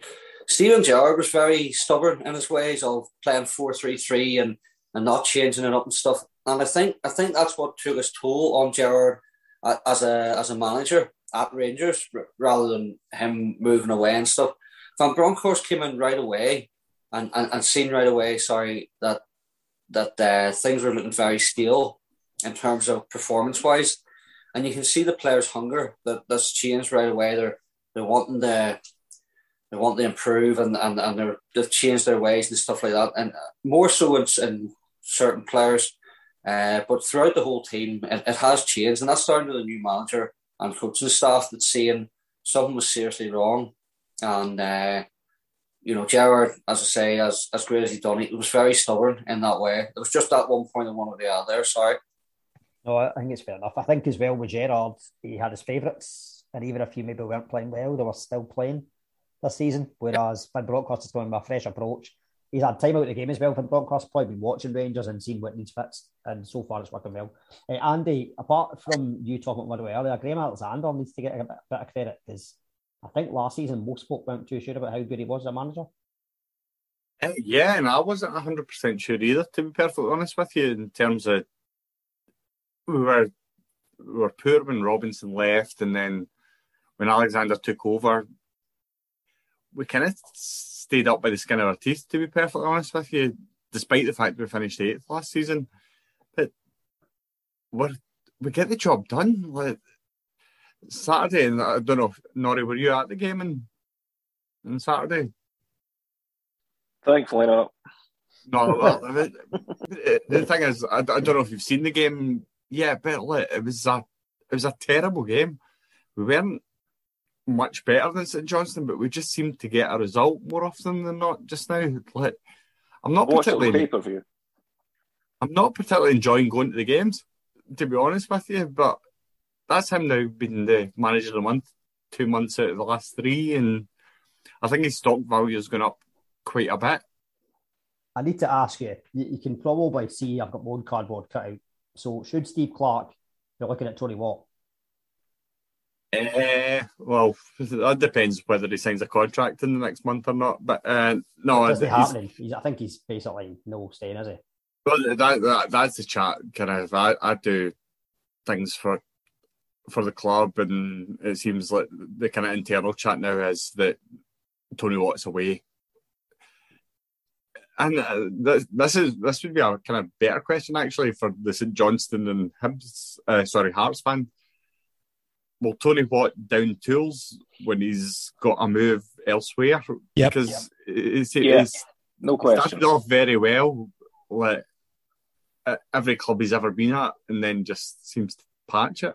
Done well at Motherwell though. He's been there for a while. Quick question then: Out of the other clubs in the league, who would take Tony Watt? No, uh, not again. I would absolutely. like, I'd take him at Hearts. I would take him, but I don't know if Neilson would he, for United, he, if he was to come to United, and I've seen rumours of a lot of United fans who are keen on Tony Watt. I've also seen ones that absolutely rubbish it within seconds I've seen it. But I personally, I'd take him predominantly because United at this present moment of time, we don't have a striker realistically. We, have got Marc McNulty who um, is made of glass. Uh, we've got that guy that we signed from Coventry City who didn't get signed by anyone else because he was made of glass, and we've not Guy. seen him since. So good you don't Max. even remember his name. Ah, see, you're, the- you're the Is it Uh, Bruce guy? Max. Is it guy? Ah. Jeff, it's Oh. really, it, it- Jeff, it's really, really annoyed me because it's taken me about 18 months to like Tony Watt and now he's leaving. the, the thing is with Tony Watt, right, is Tony Watt came went to Motherwell and said that, that, that he, he felt at home at Motherwell and that's where he felt comfortable. And then as soon, literally, I don't want to slag the guy too much, but like as soon as he started scoring goals, he's gone. Aye, aye, Motherwell's great. I'm better. Short, He short scored, he life, scored they say, as a five. footballer, He don't scored they? five goals last season. Like he, he just wasn't like he was a big player for us, and he kept us up. But his impact has been kind of over exaggerated by our talented media team more than anything else. What ah, he's Good not media as team. good Good media as team to be fair at Motherwell. not as good as Tony Watt thinks he is. Aye, well, that's been maybe a problem for a while. Paul, would you take him out at St Mirren? Of course he would. Shite. We're, we're the graveyard of strikers. Curtis Main. Come on, strikers, eh? strikers come to us and don't score goals. Nah, I, I, I, I think, I think, I don't think he would. I, I, I think Tony Watt does well. I would probably agree. I, I don't think he's any better than what we've got. I don't think he's any. Don't think he's going to add to. I don't think. I don't think it's a position we. we Curtis Main. Also, to be I, fair, I, if he think, goes- I think Curtis Main and Lee Erwin and all that will maybe. I think Lee Erwin will go out the door.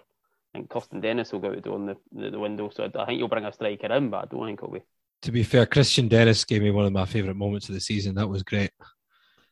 What one? What one?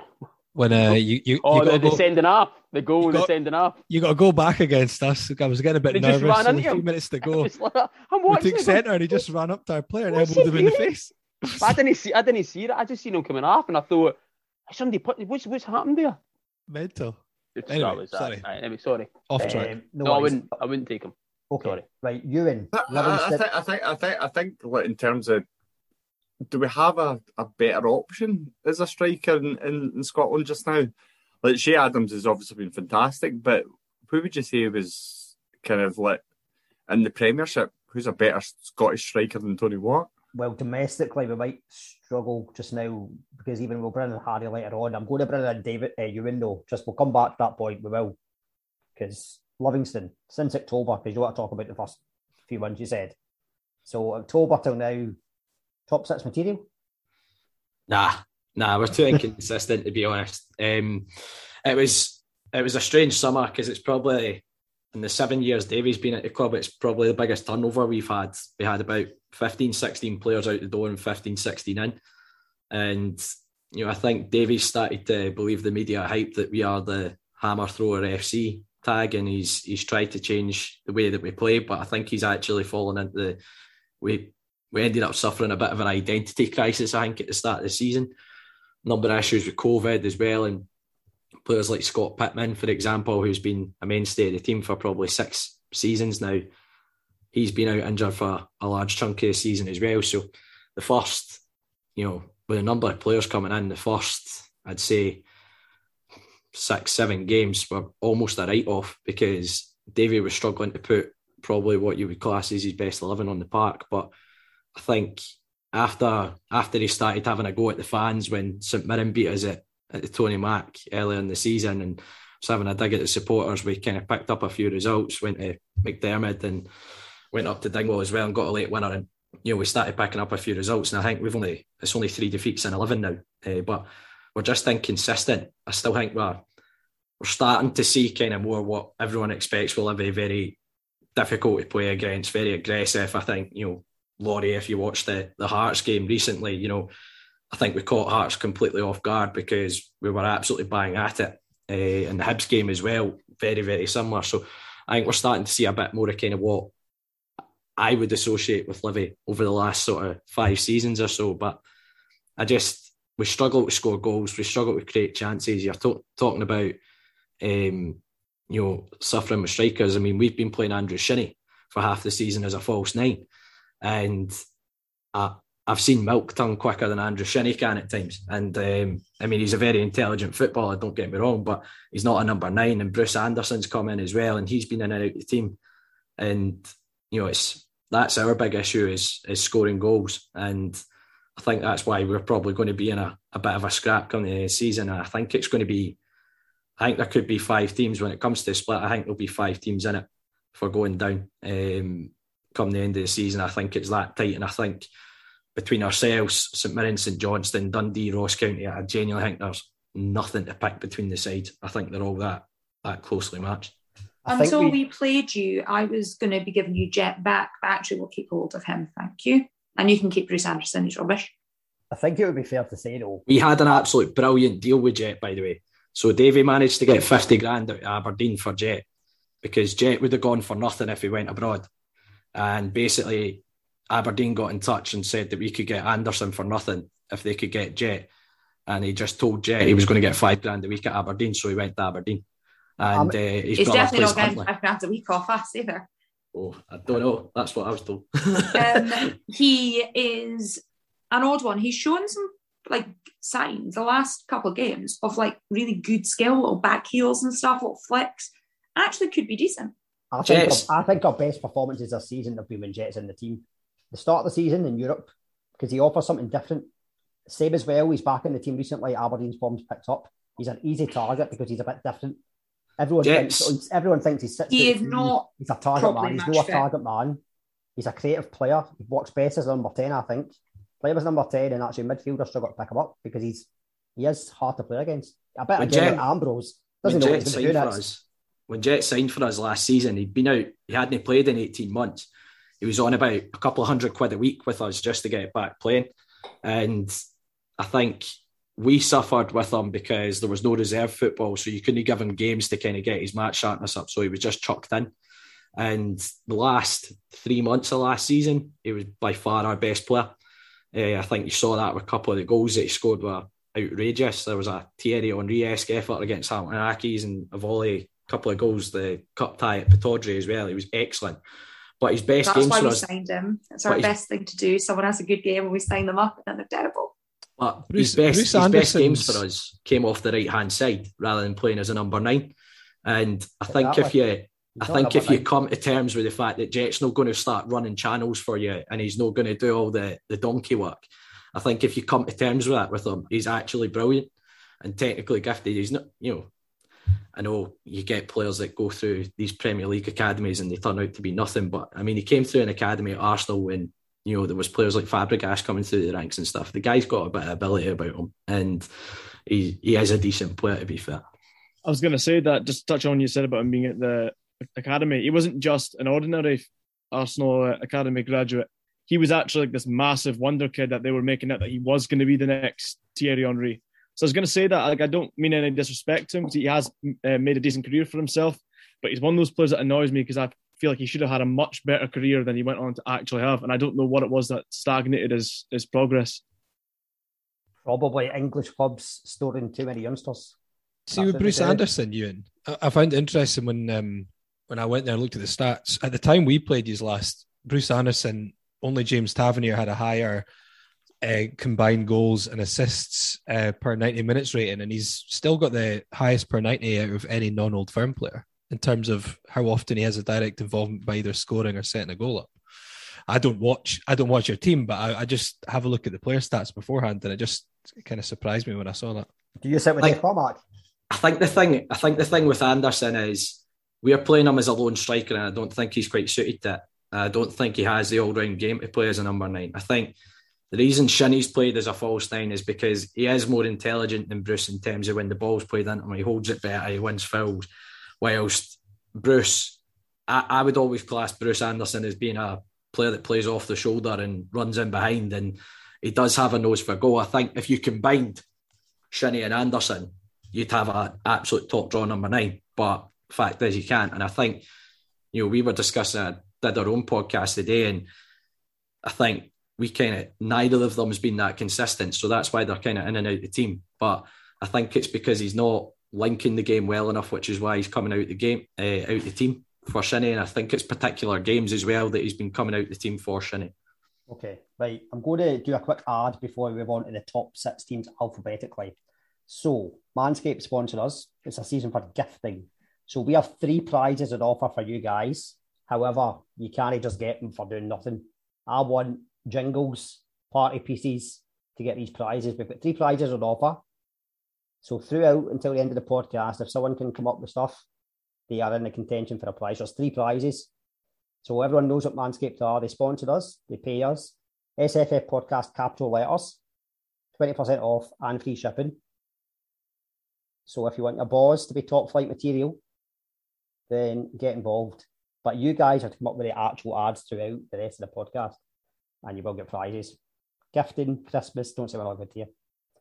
So, first up, that has a chance maybe because we're moving on to the top six. And bear in mind, the bottom six teams that we spoke about can come in.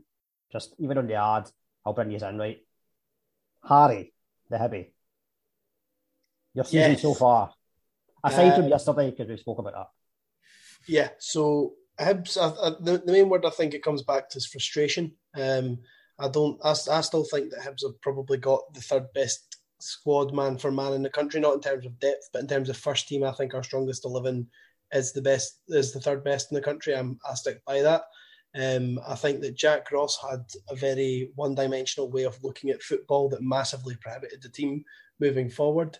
Um, four points out of a possible 27 when the one player that you built the team around is out injured is absolutely horrendous. Um, yeah, I, I, I can tell by faces on the chat that not many people agree with me with that. But um, I think Kevin Nisbet, speaking on the Tony Watt thing earlier, I think Kevin Nisbet's a far better player than Tony Watt. I think that he shows flashes of it, but he's just too lazy at times. I think that with a new manager and he likes to show off, so I think that he'll be back to his best in the coming weeks. Um, I think Jamie Murphy will be out the door in January, so it means that we can bring in Mueller, who's a far better player. Um, yeah, the good thing is, despite the fact that Hibs, Aberdeen, etc., have had terrible phases in the season, Hibs, if we win our game against Aberdeen, we're only seven points behind Hearts. If we beat Hearts in the New Year Derby, we're potentially going into the second half of the season only four points behind them. Like, Have you seen our two fixtures before that? I know, but it's Hearts. You know, I, Famous I'm, last words. Sorry. I, I'm confident, confident the wheels are falling off. Craig Gordon's going to stub his pinky finger at some point, and Hearts are going to disintegrate, and it's going to be absolutely glorious.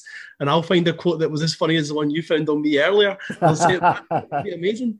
Game on Um, Wednesday, though, like as you mentioned, Aberdeen Hibs, they've been Massive. battling before for higher places, but there's still a chance. We've both been pretty ropey at times. But but- so were you totally Jack Ross out? So the, the thing is, from like I like Jack Ross, I think that there's a club for him, but I just think that you need you need to change things. If, if things aren't working, you can't just keep doing the same thing and keep shoe, shoehorning players in that don't fit. He just kept doing the same thing over and over and over, and it was just pathetic. Because the main thing is that frustrated me was the fact that no no offense to the Livy fan or the Ross County fan, um, but Livingston and Ross County aren't good teams. And the fact we went there, if we'd won both those games, we'd be right up in the mix of it. And we, I, th- I think we were marginally better than them both because neither of those teams played particularly well, in my opinion. I think Ross County were terrible when we played them. And I think Livy were average at best. I don't think that was a good Livy performance. And it's the fact that those You clearly haven't watched a lot of us this season. That was our best performance of the season. it must be a bad Hibs had a few chances that we should have won. We obviously had the penalty. It wasn't a penalty, but we missed it anyway. And the, the main problem we have this season, though, is we've got the exact same back line as last year that defended really well. But this year, any cross that comes into the box can be a goal. And I don't understand how you can have the same back four that just like the strength of the team last year was any ball that comes in the box, boom, gone. This year, any cross that comes in, it's just a goal. Like we just absolute floodgates open every time crosses come in. I'm not convinced by that big Matt Macey and the goal either. Bring back Marciano. At least he could pull off a save or two. eh? See, at the start of the season, I'm not going to quote word for word, but we did say that Hibs' weakness is their defence. Aye, nah, because that like the thing is, I've I've been saying since maybe three and a half years ago that I wanted a new centre back, and we've not got a new centre back since we won the cup final. Essentially, it's just pathetic recruitment, and um, Ron Gordon seems to be about the business. Obviously, he's got um, Shaun Maloney, and so I'm hoping that the second half of the season, the new manager bounce, win all I think four. Shaun games. Maloney can play centre back. I know St. St. Mirren should have a few for us. Um, I know. They can come. Who, who is the boy you've got at the back? Shaughnessy. Uh, no, that's that's the one. No, he, You can he get just- Charles Dunne. You can get Charles Dunne if you want. McCarthy. Nah, Like a corner, I- you can get corner. Al Shaughnessy just keeps on scoring against Hibs. But see, that's the thing, St Mirren as well. Um, I thought we were better than St Mirren both times we played them this season, but St Mirren came back and got the points each time. How bad was that game the other week? The way they won one game, that was horrendous. That was some view. That, that's the main problem with Jack Ross. The football was just horrendous to watch. At least Maloney says he's going to attack, so we might have something fun to watch for the rest of the season. But yeah, it's it's been a weird time. And then we went to Hampden and we absolutely chased Rangers off the park and beat them 3 1 out of nowhere. So at least I had a good time then. I, didn't, I don't know where that came from, but at least it was a good time. Well, we all like a semi on this podcast. We do. Uh, o- o- on that note, though, are you having a bash at the, the Pro Bowl? Like, go for it. You're, you're getting first, first dibs here for a wee ad for Manscaped. Oh, you've. I thought Hibs, are you not good under pressure? No. Uh, it's something to do with a ball ache. I don't know. Um, Needs to be better than that. I, I- no, no, it's terrible. I'm I don't like sorry. I'll, I'll, I'll try and jump in somewhere else. Okay, we'll come back. Right, okay, we'll need to move on to the other side of Edinburgh. Laurie, whether it's actually about your season so far or a jingle or a jangle, whatever you've got, come on, Laurie. I'm counting on you. Jangle. Um, I could read what I thought I was just typing it. I put Manscape. It'll make your missus go down quicker than Kyogo. Yeah. That work? Might do. Hashtag ad. Could, add Martin Boyle as well, depending on the company you're with, just to just to make it interesting. Um, uh, sorry, so you want me to talk about Hearts? Aye, go for it. Yeah, pretty happy. Um, I, I, I thought we'd I thought we'd start reasonably well, probably slightly above expectations where we are. Although I think that's partly because Hibs and Aberdeen have been poorer at this point than I thought they would be. Um, obviously, there's plenty of time for that to change, and and um, as much as I'm having a bit of banter, Harry's right. You know, it can change pretty quickly, and it only takes three or four games to the table to look very different. Uh, one of my concerns early on was we were playing very well at the start, and we were dropping points when I thought we were on top in games and should have put teams to bed. And I was a bit worried that as soon as we were off it, we seemed to be getting beat. Like we were absolutely terrible at Aberdeen. And I was kind of looking forward to a game where we won and I thought we were awful. Um, and that came, oh Christ, what game was it? There was definitely a game that came when we were awful and we won. And I was quite pleased. But uh, we were pretty poor against St Mirren and beat them. Dundee at the weekend was just a horrendous game. Kind of glad I could only see about 20% of the pitch. Um, so yeah, it's been a decent season so far. People are right. We've relied on Craig Gordon too much. I mean, um, his his saves this season have been absolutely ridiculous, which uh, we know he's capable of, but we shouldn't be giving him so much work to do. But we found a system that works pretty well. Um, the signings of Devlin and Baningime in the middle have been unreal. I mean, we've in terms of winning the ball back, our stats are the highest in the league, and the two players who've won most tackles in the league are those two players in the middle for us. So they've been mental. Uh, we need to get more in attack, though. We rely on Boyce a bit too much, and even he likes to try and play number 10 and 9 too much. Uh, Barrie McKay's been great, but apart, apart from that, Gary Mackay-Steven is going through his spell where he's awful just now and doesn't do anything. Um, I thought at the end of last season he would be a good player. So our kind of wide men and attacking players aren't doing enough. So we need some more options up front because Armand Boys. Gnanduillet Not boys, needs you need that no, striker, don't you? yeah, it's on, it's on the list. So I mean, I think we've got a new right back almost signed. I, believe have a new right back in pretty soon to bolster the team, and we need a new attacker.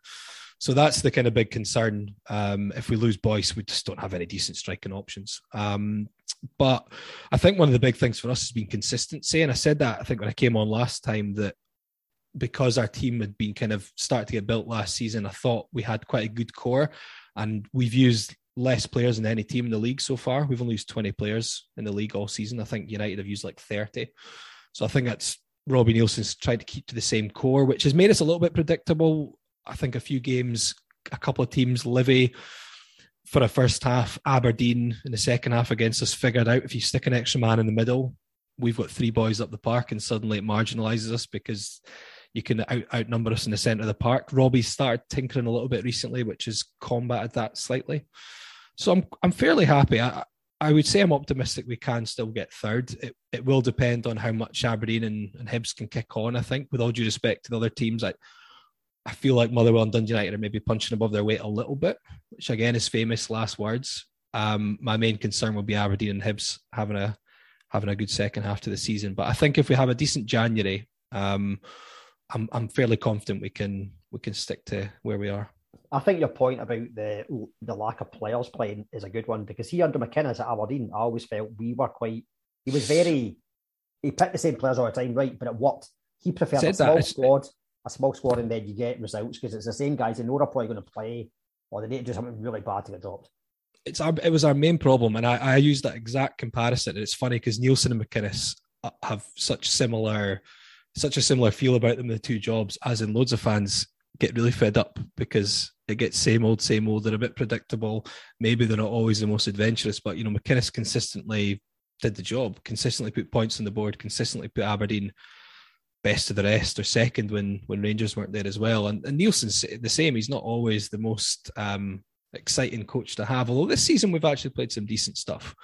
So yeah, I think that was our main problem over the last few years has just been ripping it up, starting again constantly, lose a few games, rip it up, drop players, put new players in. Next window, bring in. We brought in like almost twenty players one window at one point, and it was mental. I mean, we went, we got relegated with a wage bill of nine million quid, which is absolutely ridiculous.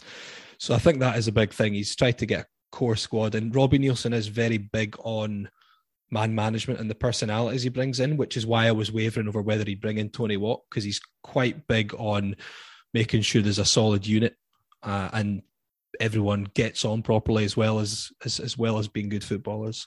Yeah, I'm going to bring in Jeff because just to made the point about Dundee United and Motherwell, and it is maybe fair to say. I think most people think Dundee United are punching a bit above their weight. I think. Jeff. Uh, yeah, to be honest, um, I kind of get. I, I, I, actually tend to, tend to agree. I think United are punching uh, a, a, wee bit above where they should be. Uh, Cracking game against us at Tynecastle, to be fair. I mean, yeah. The thing is, with the only times that game at Tynecastle, I was at that game, and it was a genuinely really good. United were let down by a couple of surprisingly poor goalkeeping by Benji Siegrist, who I still maintain outside Celtic and Rangers, and obviously Craig Gordon. I think Benji Siegrist is the best keeper in the league, in my opinion, anyway. And so he's the fourth best keeper in the league. Yeah, fourth best keeper in the league. There's always one. There's always one who wants to be pedantic, isn't there? Uh, no, um, he's better than Liam Kelly. And um, it, it was a surprise. It was a good. It was a great game of football, to be honest. It, it genuinely was a really. It was end to end. At one point, United looked like they had half a chance of winning it. They didn't, but they looked like it. Uh, the, problem... the problem with that is that you actually you made a really good game of football, but it's the exact approach that really works against us. As in, if teams come out yeah, we we actually do pretty well against that. Whereas your neighbours came and, and made it really difficult and got men behind the ball, and that ended up getting them a point, I mean, even though it made, made it a lot less attractive to watch. So it's like it, it, made it a good game, but it kind of played into the hands of a few of our players yeah. as well at the same time. That, that's a really good point because the, see the game at, at Fir Park compared to the game at Tynecastle, it was completely polar opposites. Motherwell kind of learned from the game at Tynecastle to beat Hearts 2 0 at Fir Park. I see. That's the thing. That's what we've our main problem away from home at Aberdeen. So Livi did it in the first half against us. Um, Aberdeen did it the second half against us. Motherwell did it the whole game. To be fair, I thought Motherwell's pressing was incredible that game. If you peg us back and we can't get supply to the attacking players, and suddenly we always get overloaded because we leave because we've got a front three. So we have Liam Boyce and we have like Barrie McKay, Gary Mackay-Steven Ginnelly off them, players who won't defend. So if we can't, it's the it's the kind of try to beat the press. And uh, some Motherwell fans were messaging us because I was commentating from the studio saying they thought it was going to go tits up in the Fir Park game because like as soon as Hearts figure out how to beat the press, they're going to get in behind. But to be fair, you just kept it up the intensity so much that we couldn't beat it. Um, Aberdeen second half put Scott Brown in midfield, totally combated it, and we just lost the game in the midfield. And Aberdeen were fantastic that second half. Livi were honestly, it was a five minute period when I thought we were playing Barcelona or something. Well, actually, when uh, Barcelona when Barcelona were good, it was like it was that four minute period where Craig Gordon had to pull off about five saves. It was ridiculous.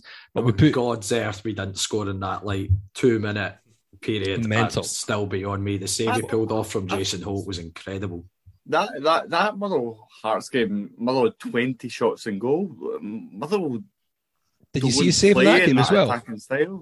That, that point blank save that Gordon made in that game was yeah, ridiculous. It, honestly, it was incredible. And the thing is, I'd been at the Scotland Denmark game on the Monday, and he made an absolute out of this world save. He's, he's outrageous. he's he's funny. Um, he um he has been on our podcast, but I don't. It's my co-host who's kind of more friendly with him, and he thinks, I think he he thinks he's better now than when we sold him for nine million. Obviously, he's a lot older, so you don't get that kind of money from these days. But he did kind of highlight the fact that it's partly because he is so busy.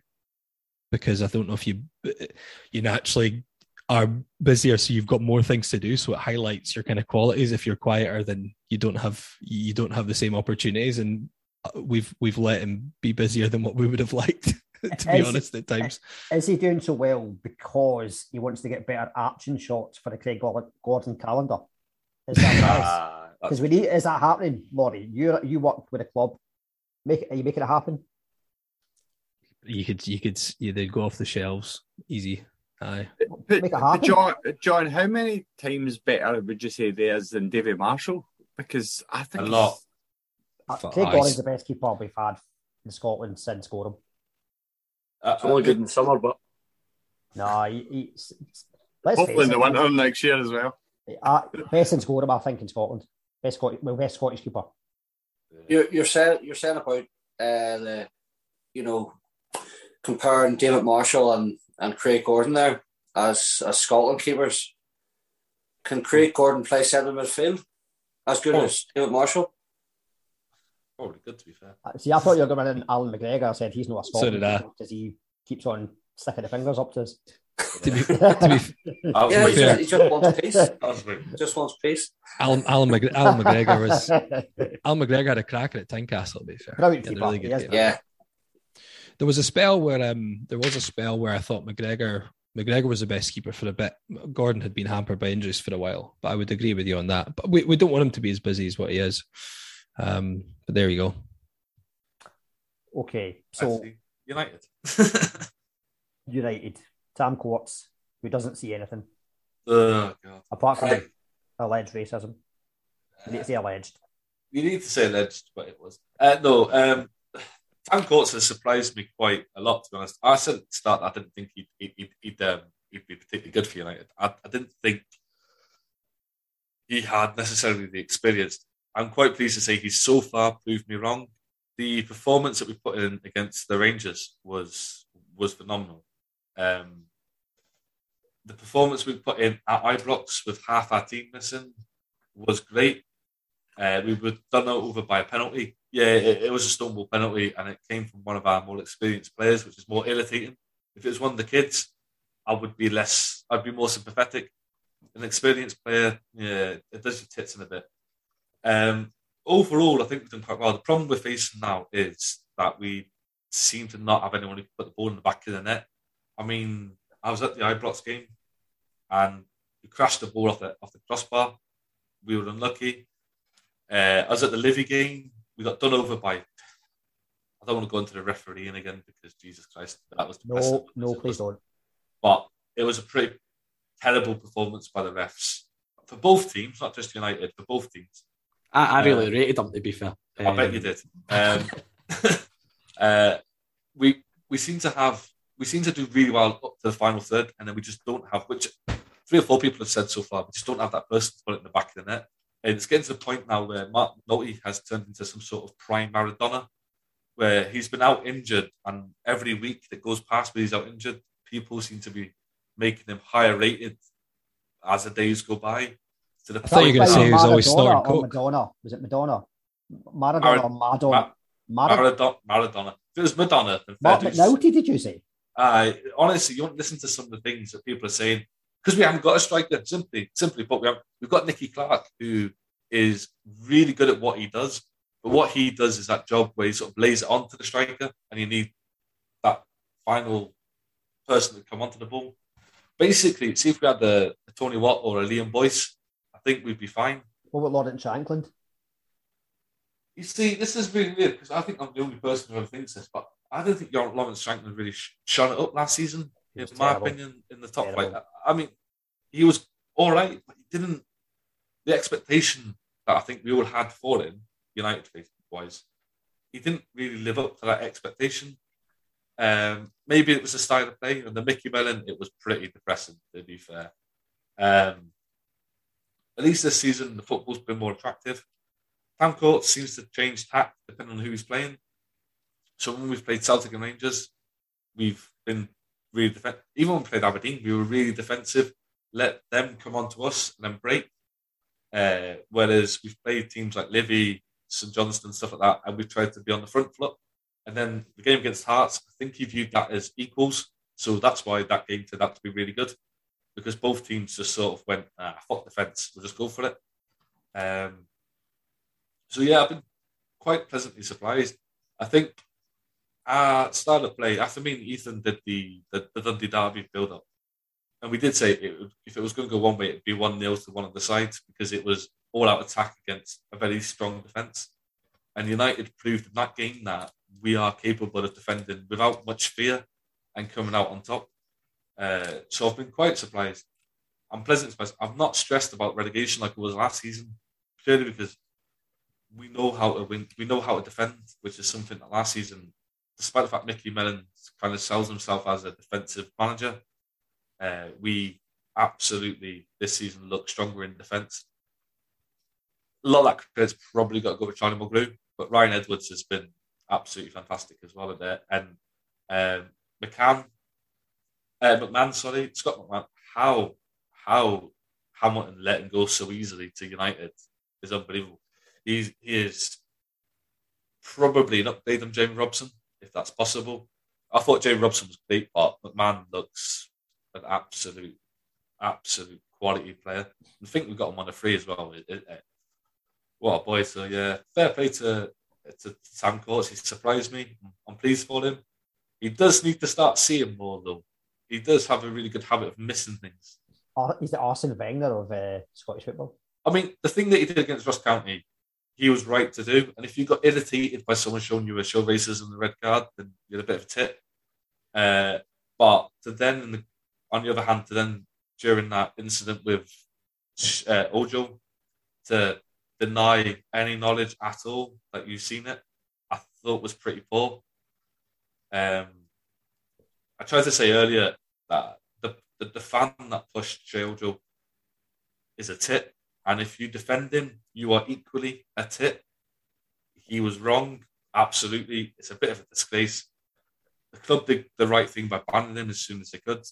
Um, yeah, he should have probably said something about it. I know there was an incident after the game outside the park that is a bit more complicated because no one's really 100%, apart from the people involved, obviously, 100% sure of the exact details. I think aye, the problem is most of us never seen it. Whereas we all seen, yeah. so we can't really comment on that. Yeah, the incident in the park, the guy. I understand why Bob Madden gave the second yellow card. I don't agree with it, but I understand the reason why. I just think I think that entire incident was completely unnecessary, absolutely unnecessary. United, like that Eddie Thompson stand isn't the closest to the field. The one at uh, Tynecastle, the Roseburn stand, is closer to the park, and players often end up right next to the fence at Tynecastle in particular. And if I'm honest, that's probably the biggest downfall of this season. Is some action, not just of United fans. I mean, the Rangers fans when they decided to try and smash up the Dundee United bus on Saturday, that was out of order. There's no need for that. United, that United fan, there's no need for that. A lot of things have gone on this season that I think. I don't know whether it's a case of we didn't get to the football for the year, so people are going back and being a bit more crazy. Yeah, over, over, yeah, over exuberant, but I think that's the only thing that's disappointed me so far this season. Right, okay. It's an issue you don't get at Livi because there's none of us.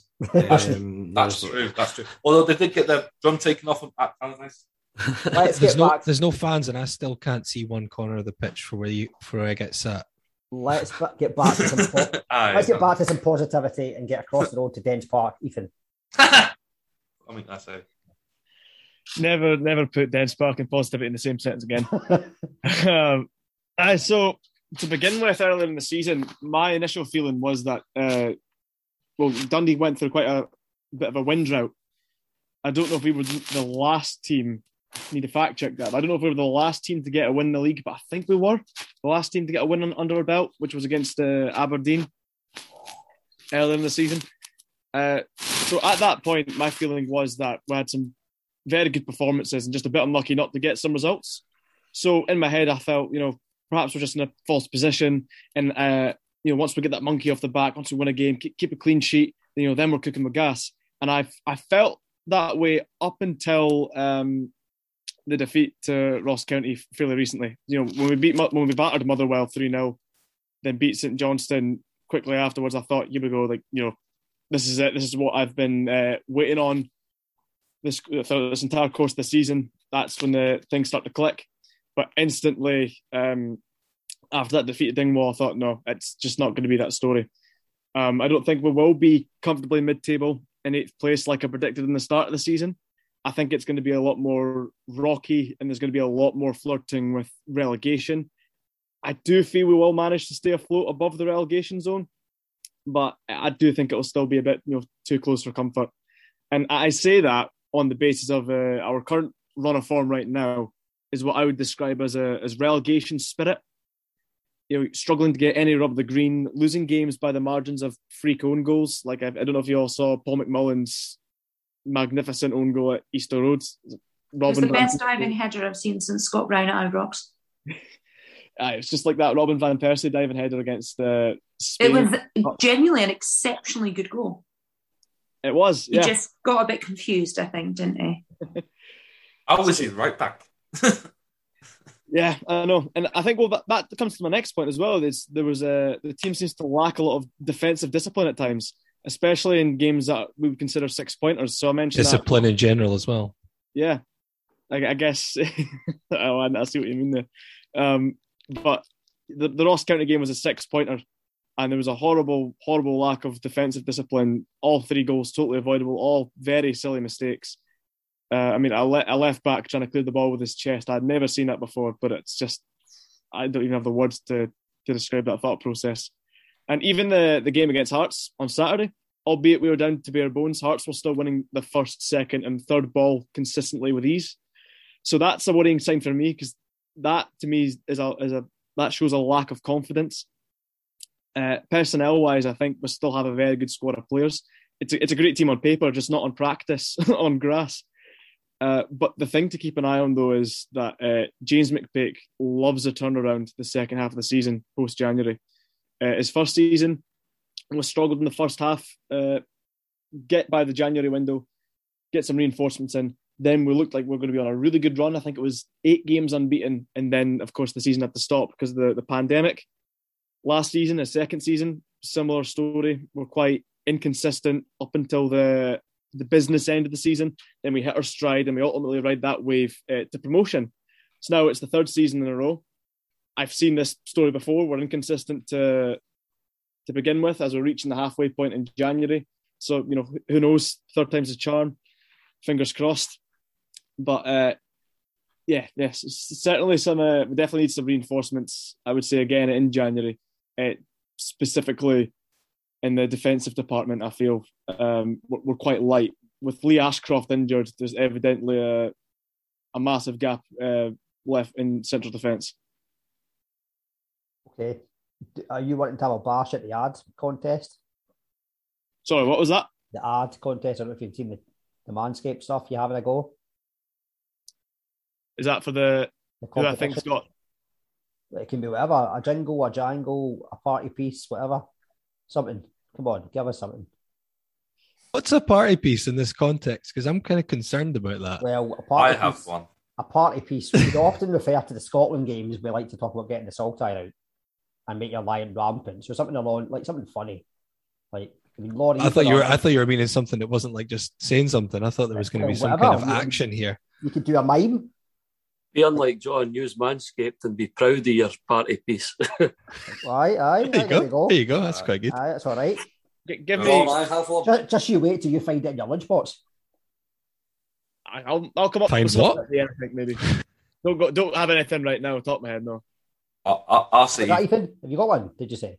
I said no. I don't have one on the top of my head, but maybe give me till the end of the podcast. We'll see if I've thought. Andy's got his hand up. Andy might have one. What is it you don't have at the top of your head? Oh, not that head. Sorry, sorry.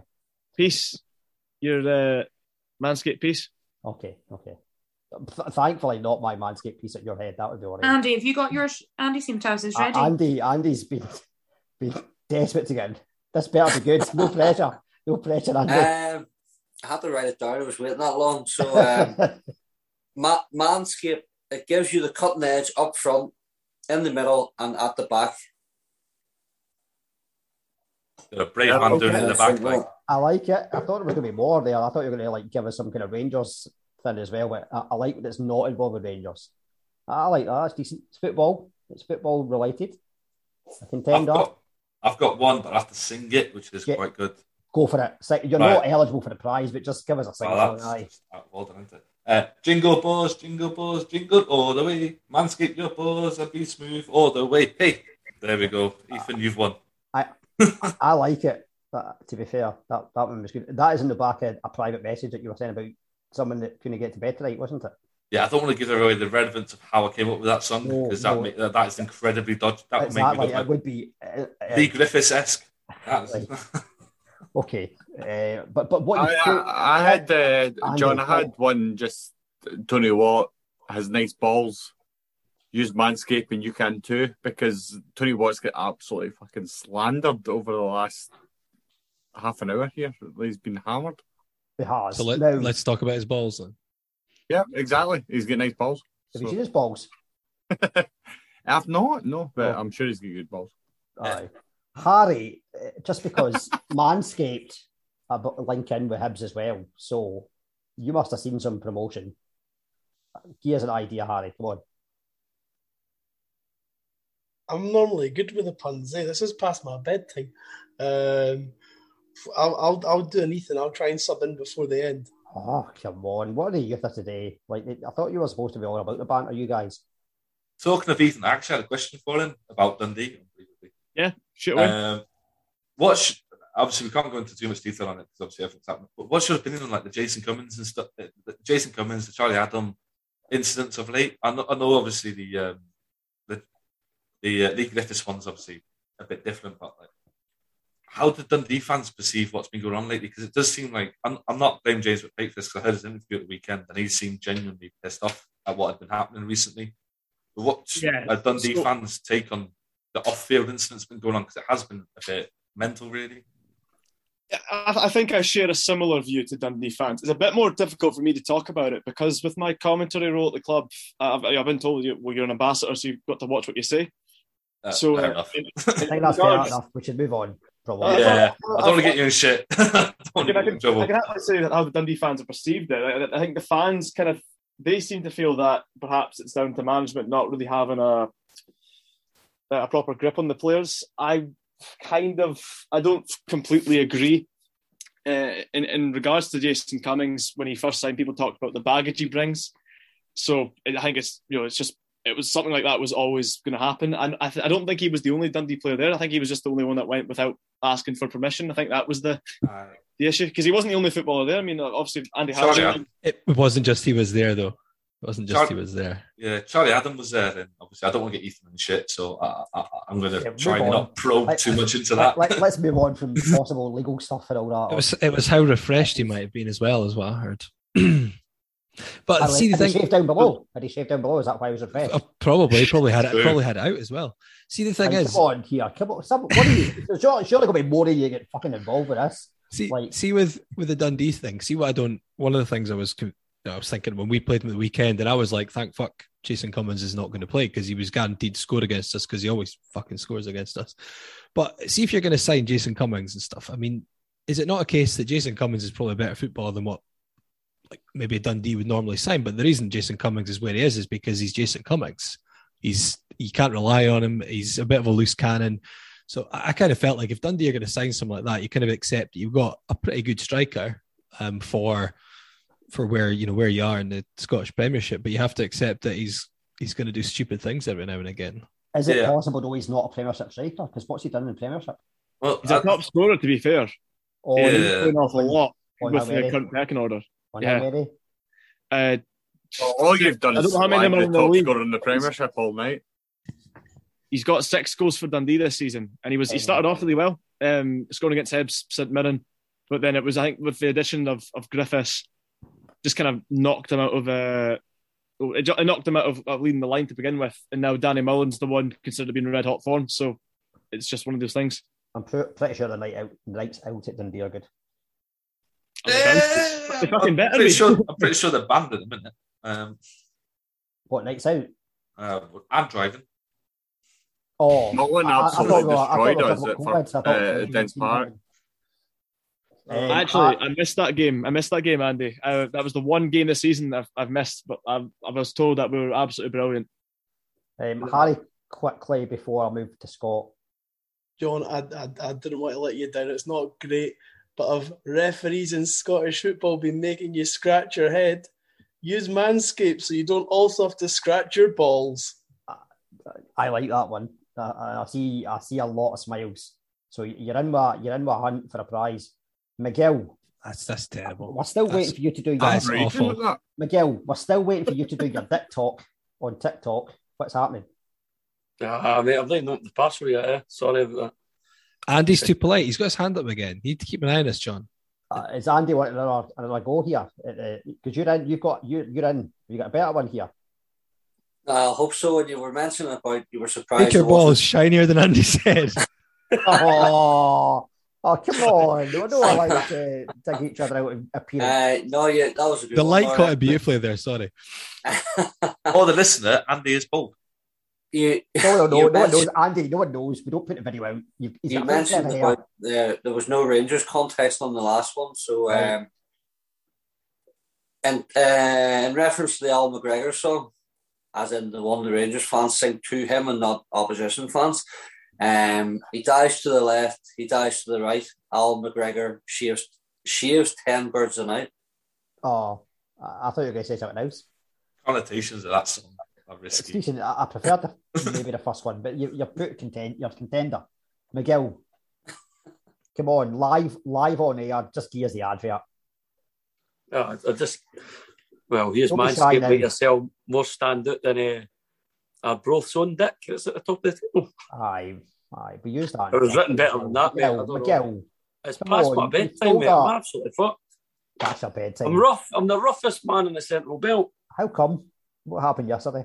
No, we're not talking about that. Celtic season so far, league. That's just because he's a Celtic fan. That's why he's rough. It was also civilised. Jeez, oh. No, eh, uh, mate, I think we've been, aye, I think we've been different class this season so far. As I did say earlier, it was our worst perform. It was our worst start to the league, twenty three years. But big man's turned it round, and I can see Angie as the manscaped as well. To be fair, You think Looks like Ange uses Manscaped? ah, I can see that. aye. Oh, he's old school, surely. He How looks- does he trim his beard down? How does he trim what? His wee beard down. You see his wee beard, and that's Aye, I know, but it's awfully tidy. Like you think he tidies his undercarriage? I don't know. You need to ask him. Eh? Well, if he came on the podcast, I'll ask him. Aye. You quite a fan of Big Ange, are you there, Scott? I'm fine. Aye. I just want. I just want to view my dad. Aye, that's it. He's blushing and everything. He's in love. I know, look at him. Oh, See, an interesting one quickly, right? So managers, Rangers, Celtic, generally they're not liked by the fans of opposition, but there's sometimes respect. At the moment, I'm quickly going to ask Andy, have you got a bit of respect for Big Ange? Definitely not. Okay, now that was short. Uh, Scott, back to you. Scott, do you have a bit of respect for him van Bronckhorst? Ah, well, once I get my magnifying glass out and I'm able to see him a wee bit, but apart from that, he's there's no. If Aye. you just look up, I mate, if you look up, you'll see. I was upset about him going there because I thought you were going to get McInnes, Andy, and I was all for that. Fuck me. Wait till Shaun Maloney. That's You'll be able to get in. really You'll be able to get in for an Nightmares, under 12 stick. It would have been such fun. Aye. I'll take your word for it. I know back to who Miguel, back to best Miguel player. Celtic. Well, I know who his best player is so far this season because he That's- that's spelled his name out. He spelled his name out with his little potato letters, That's didn't fine. you? Your table comment is Aberdeen, but Miguel, Hello. hello. Oh, that we maybe should have done that. Like, the, the And they started. And they started bashing the couch. They're getting a beat going. it was Laurie. I was helping you out, Scott. I was giving you a little lead into your favourite player. Uh, it's no Jet. He was the first player I spelled it. Could He only used was. be like, I was. im- I was impressed with that. And then you managed Kyogo. You, need, to tell, you need to tell everyone else the story because otherwise it just folk are like, what's going on here? Scott eats children's dinners and he had those alphabet potato shapes and he was spelling I Heart Kyogo. Wait, I know, you're, act- you're saying that as if I'm the opposite from Mar- Marcus Rashford and I'm stealing Wayne's dinners here. It's my own dinner. Scott eats I like, like children's food. These Yeah. Whereas, whereas, as we all know, you eat at Gleneagles. Yeah, like once, but I don't have those alphabet potato chips. Why not? I know. It's not Because. Quick poll because I like hear Leigh Griffiths we like uses them on a first We date. like potatoes in the podcast. Who eats alphabet potatoes? The wee frozen ones. Hands Yeah. up. Real hands. No, I have a Real hands. Real hands. I have a two-year-old. Majority. Majority. Yeah, if you've got a child, that's different. But if you don't don't have a child, no. It's a democratic Exactly. podcast, and Scott, we're all with you. We stand with you, Scott. Yeah, I mean, Aaron, uh, not Aaron, Scott, you continue, and then we'll come back. We can do another poll on food, and I, I think I know as well what the verdict will be.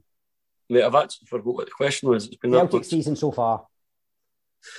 Uh, League- I did, I did say at the start, I think we're we are turning things right round. Like um, again, the big man's came in with a plan, and it seems to be working. Once we get into January and we can bulk back up again, I think we're we could be on for a good title race. But we've got uh, a good few prospects coming through as well for the lad in Montgomery, who he kind of got a bit of stick at the start of the season, but you kind of need to give boys like a bit of a chance to get themselves involved in the team, get themselves playing.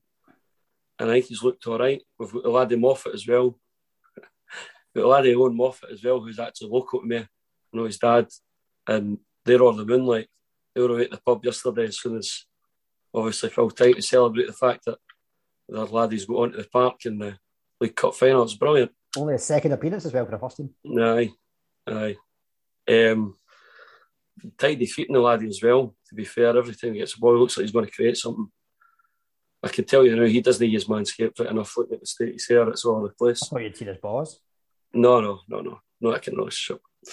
But uh, aye, I'm just really positive in what we've been doing. And as I did say about Angela Ron saying about he's given us hope. He has given us hope. It's last year was bleak. To, to, well, to the best it, but we are. We're looking. We're looking really good. Hope is good. Hope is good. Paul, I'm going to quickly come to you in terms of you got a manscaped card for us. No, okay, okay, that's fine. Aaron, the, saving the best till last, I say, but unfortunately, not the case. No. Only No, alphabetically. it's all- it's alphabetically. Uh, to bring in Scott's potatoes again. Alphabetically. We beat um, Livingston twice. We've beat St Mirren. We've beat Hearts. We've beat Hibs. We got draw against Rangers. We've beat St Johnstone. We beat Dundee United. It's absolutely great. Ah, yeah, it's pretty bad that you can reel off every good result we've had. And What, what about the Quickly. legs? We've had seven wins. Aye. I think Rangers, Thank- unfortunately, I think Rangers and, and Celtic probably had seven wins in two months. We're So- it's we've won three in a row. We're doing absolutely fine. Hmm.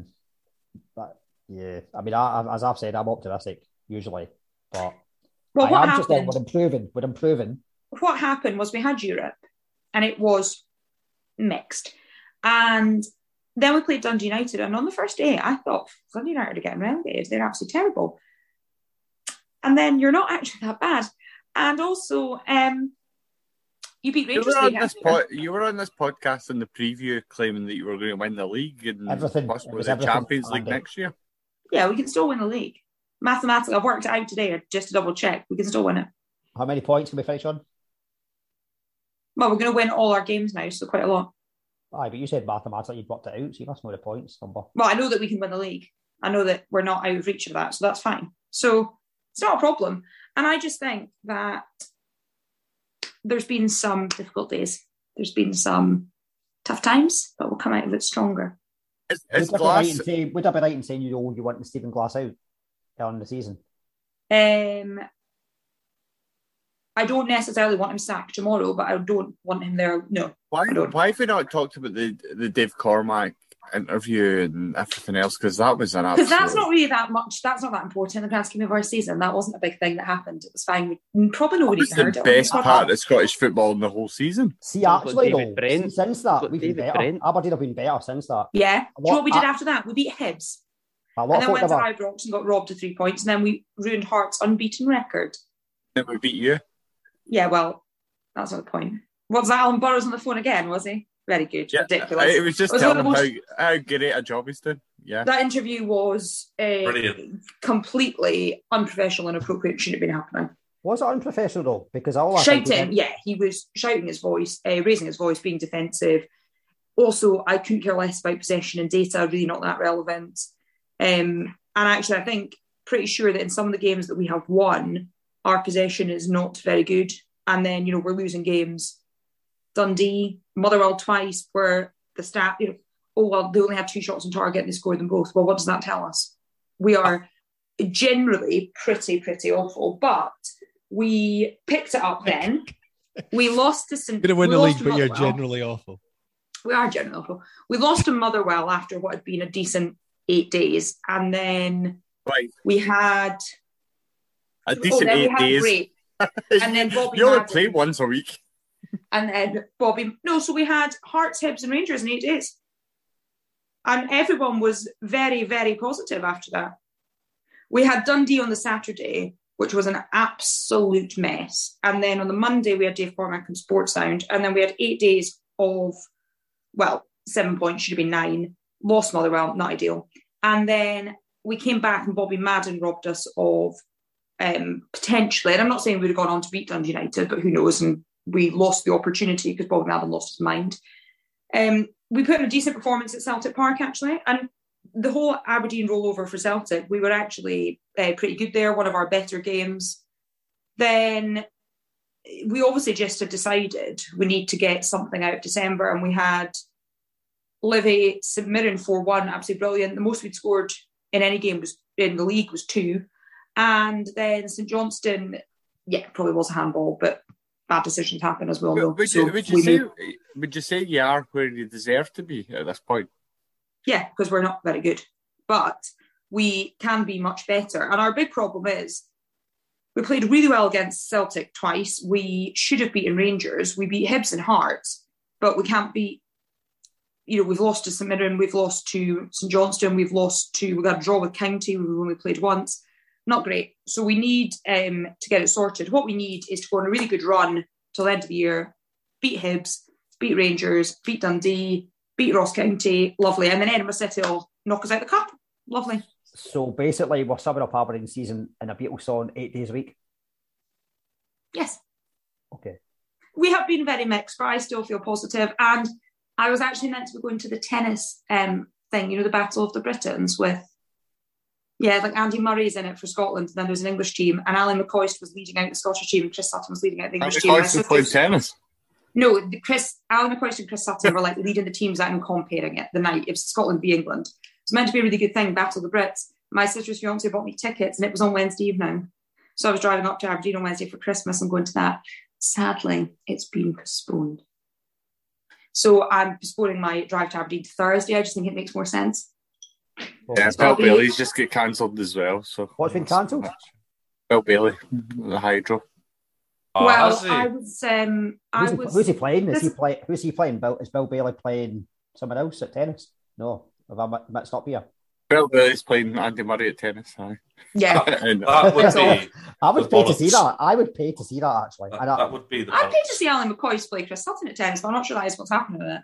But anyway, it's could happen. postponed. They've got good banter to be fair, Alan McCoy and Chris. Sutton. Yeah, so I think it actually be decent, but it's been balls, postponed please. sadly New till the balls, new year. please. No, no one was quick Which- enough to get out in. New balls, please. Tennis.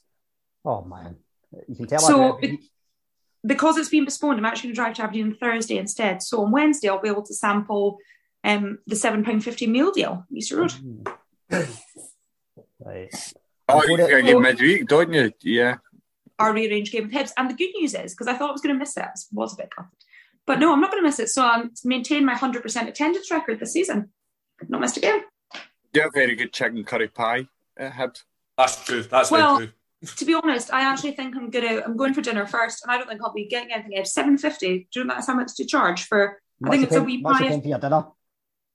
Well, no, but it's not the point. My dinner will be like a proper dinner in a restaurant. Seven seven pound fifty for a pie of chips and a juice. No, no, no, no, not for me. Thank you. Harry says that new chips are worth it. Why are they? Hmm. I do. I do not mind a chip at football. We'll see. I'll report back. Chips are quality, by the way. Right, okay, I'm going down to the bottom end of the podcast where we started for it. Anyone got an ad that hasn't done one already? Ewan. Uh, Manscaped, so you can trim your grass unless you've got Astro. I like oh, it. quite like that because that's I a little like it. joke about Livi and their shitty pitch. It's quite good. Self to FIFA like, approved. FIFA approved. I like Um, it. but, uh, well, that's true. I've looked at it. What Which doesn't do? say a lot, but it's FIFA. Yeah, what do they do? You ask them to text them a. Manscaped, Aberdeen will still invade your pitch. Be fair, Aberdeen couldn't get enough of our plastic pitch the second game of the Exactly, they were all over it. I actually thought I thought Aberdeen had won the Cup Winners' Cup again, where they were celebrating that one. It Yeah, that was embarrassing to be fair. They got another But star on their what I did like was our red shed where we beat you, but Audrey, how shit must you be? We beat you again because we're bad. But we're in the league. To be fair, I was up at Pittodrie that night, and I've only just defrosted last week. See, I was fine with the Livi but the St one. One of my pals texted me was like, "Are you all right? I've not heard from you." And I couldn't move my fingers. It was so so cold, and it was That- soaking before one. Is that not because your nails, though? No, my nails are absolutely fine. Thank you. The Christmas just now. How do you text with those nails, actually? Huge. How? Easily. They're nice, aren't they? Thank you. Easily. Eh, Can I see everyone else's nails, please? Just to see how they look. Hmm. I like long. I'm getting mine done tomorrow. To be fair, Um, You getting Christmas nails? Oh. Oh, are you getting the? Are you getting like Livi colours? oh, aye, yeah. Yellow for the black for the Christmas tree. European for the European um like oh god Livi, oh, I do might Livi even get- know what their colours are these days? might not I don't even- might not I get see. them here. Maybe But- get Lions. Go for Lions. Every It's safer. season for Europe, when our European campaign starts, I get red and I get two white stars on the. Aye, well, Nice, my, my, wife, my wife goes every two weeks They got nails done, so you'll do the same.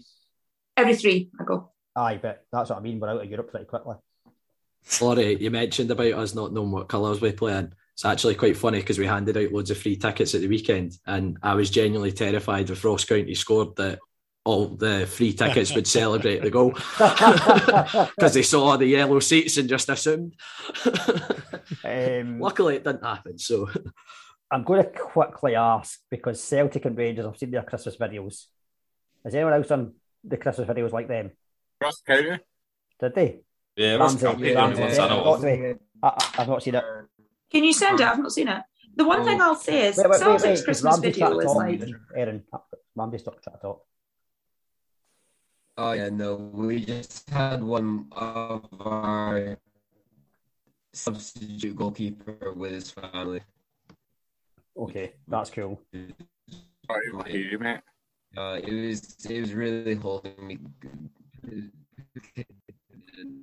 Pouring like I don't know, Ross County vodka or something.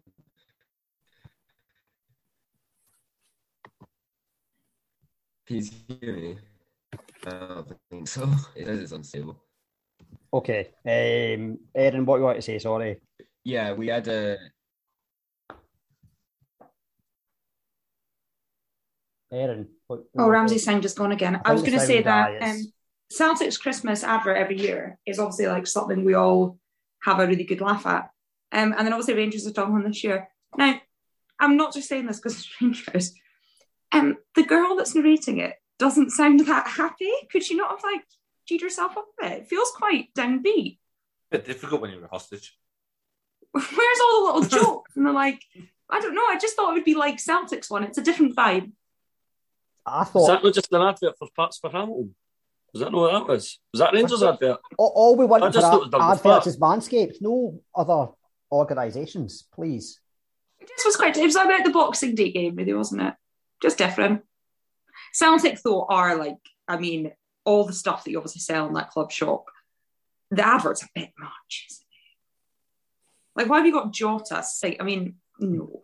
I like the Jota. I think Celtic. I mean, The, I'll the George honest, I think Michael stuff was good was- part. was To be fair, I could It was drive very self-appreciating. Is whole the stuff, video. Scott? See the stuff with like 55, like take 55, scene one, is that all like deliberate? Yes. Uh, it's real anyway. If that makes I sense. saw that boy's tweet about it, and I was like, "Do you know what? I think this probably is real." It's real, aye, but Andy, you've got your Andy Rangers. I feel like like University Challenge here. Andy Rangers. Just, just a, a two points. What I, I don't know. I haven't seen uh, the Celtic Christmas video or whatever.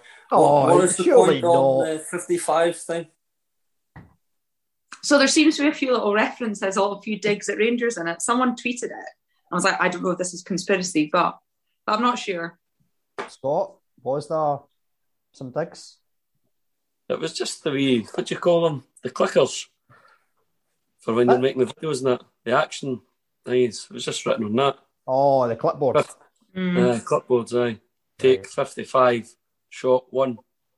That was one of them. Oh, right, okay. Sneaky, isn't it? I think. It's funny you mentioned the, the 55 stuff. When I was at Celtic Park earlier in the season, now bear in mind there was a handful of Livi fans, right?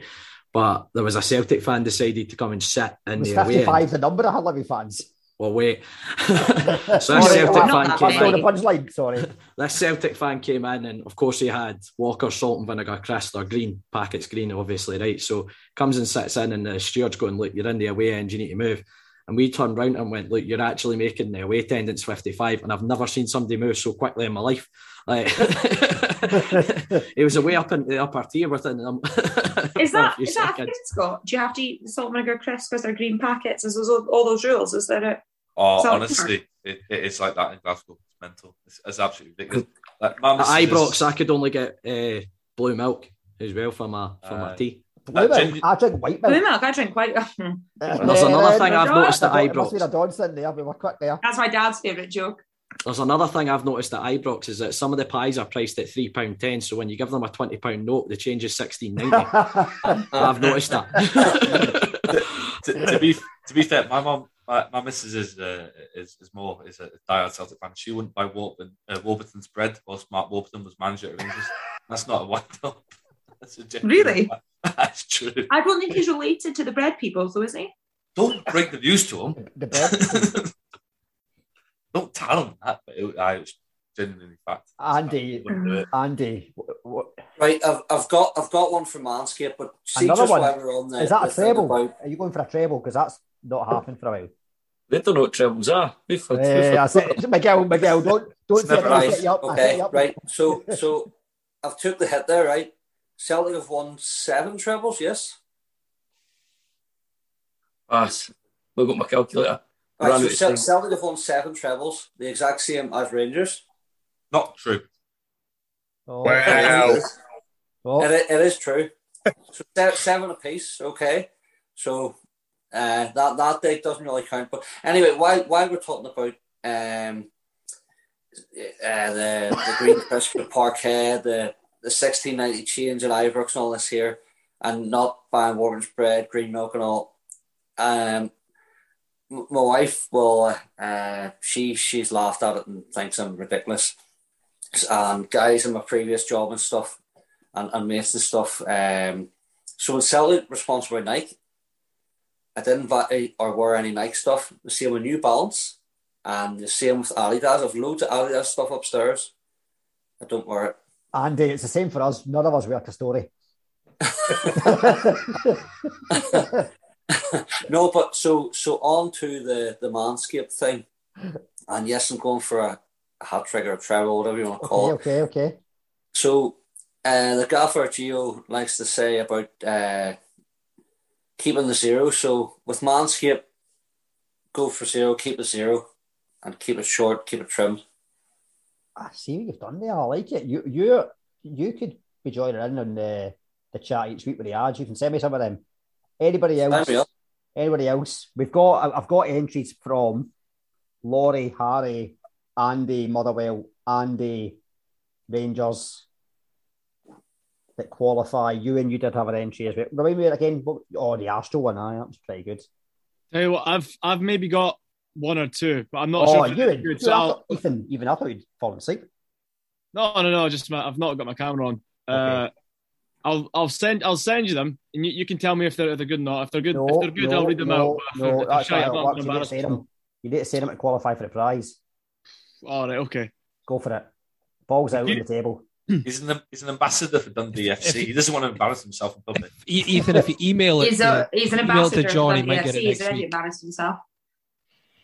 Refuse manscape and turn the misses into Hamilton Accies, refusing to go down when she probably should. Oh, oh, I think I think that's a late contender for. That's pretty good, actually. Also, because nice, because we've got to have a little laugh at Hamilton. Right, I'm going to quickly check. So Ethan has Uh, no Aaron's reference to a. Nigerian banker, which is a wee bit disappointing with Hamilton Accies. to be Not a fair. Nigerian banker, but a Nigerian wanker if you're using Manscaped. Oh, good shout. Good shout. I do it every Ethan week. I do it every week. I don't, works. I don't think Hamilton are a great loss to the Premier League. Right, They're not, Okay. They're Yeah, I miss them. I miss them massively. They always hammered us as well. Aye, Like- aye, to be fair. Miss Right, them like the hole in the head.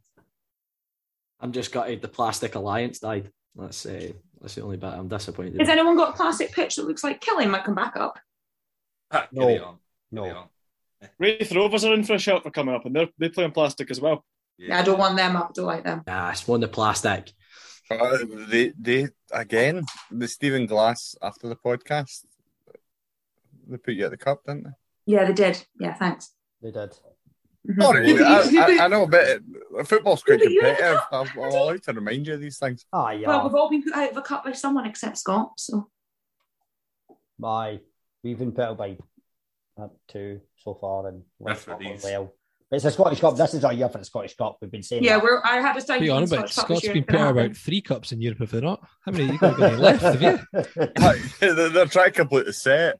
There's a see that see how you're saying about Pornhub. Is it three cups? One no. Aye, never mind. Are Celtic in the conference? Two cups, one. yeah.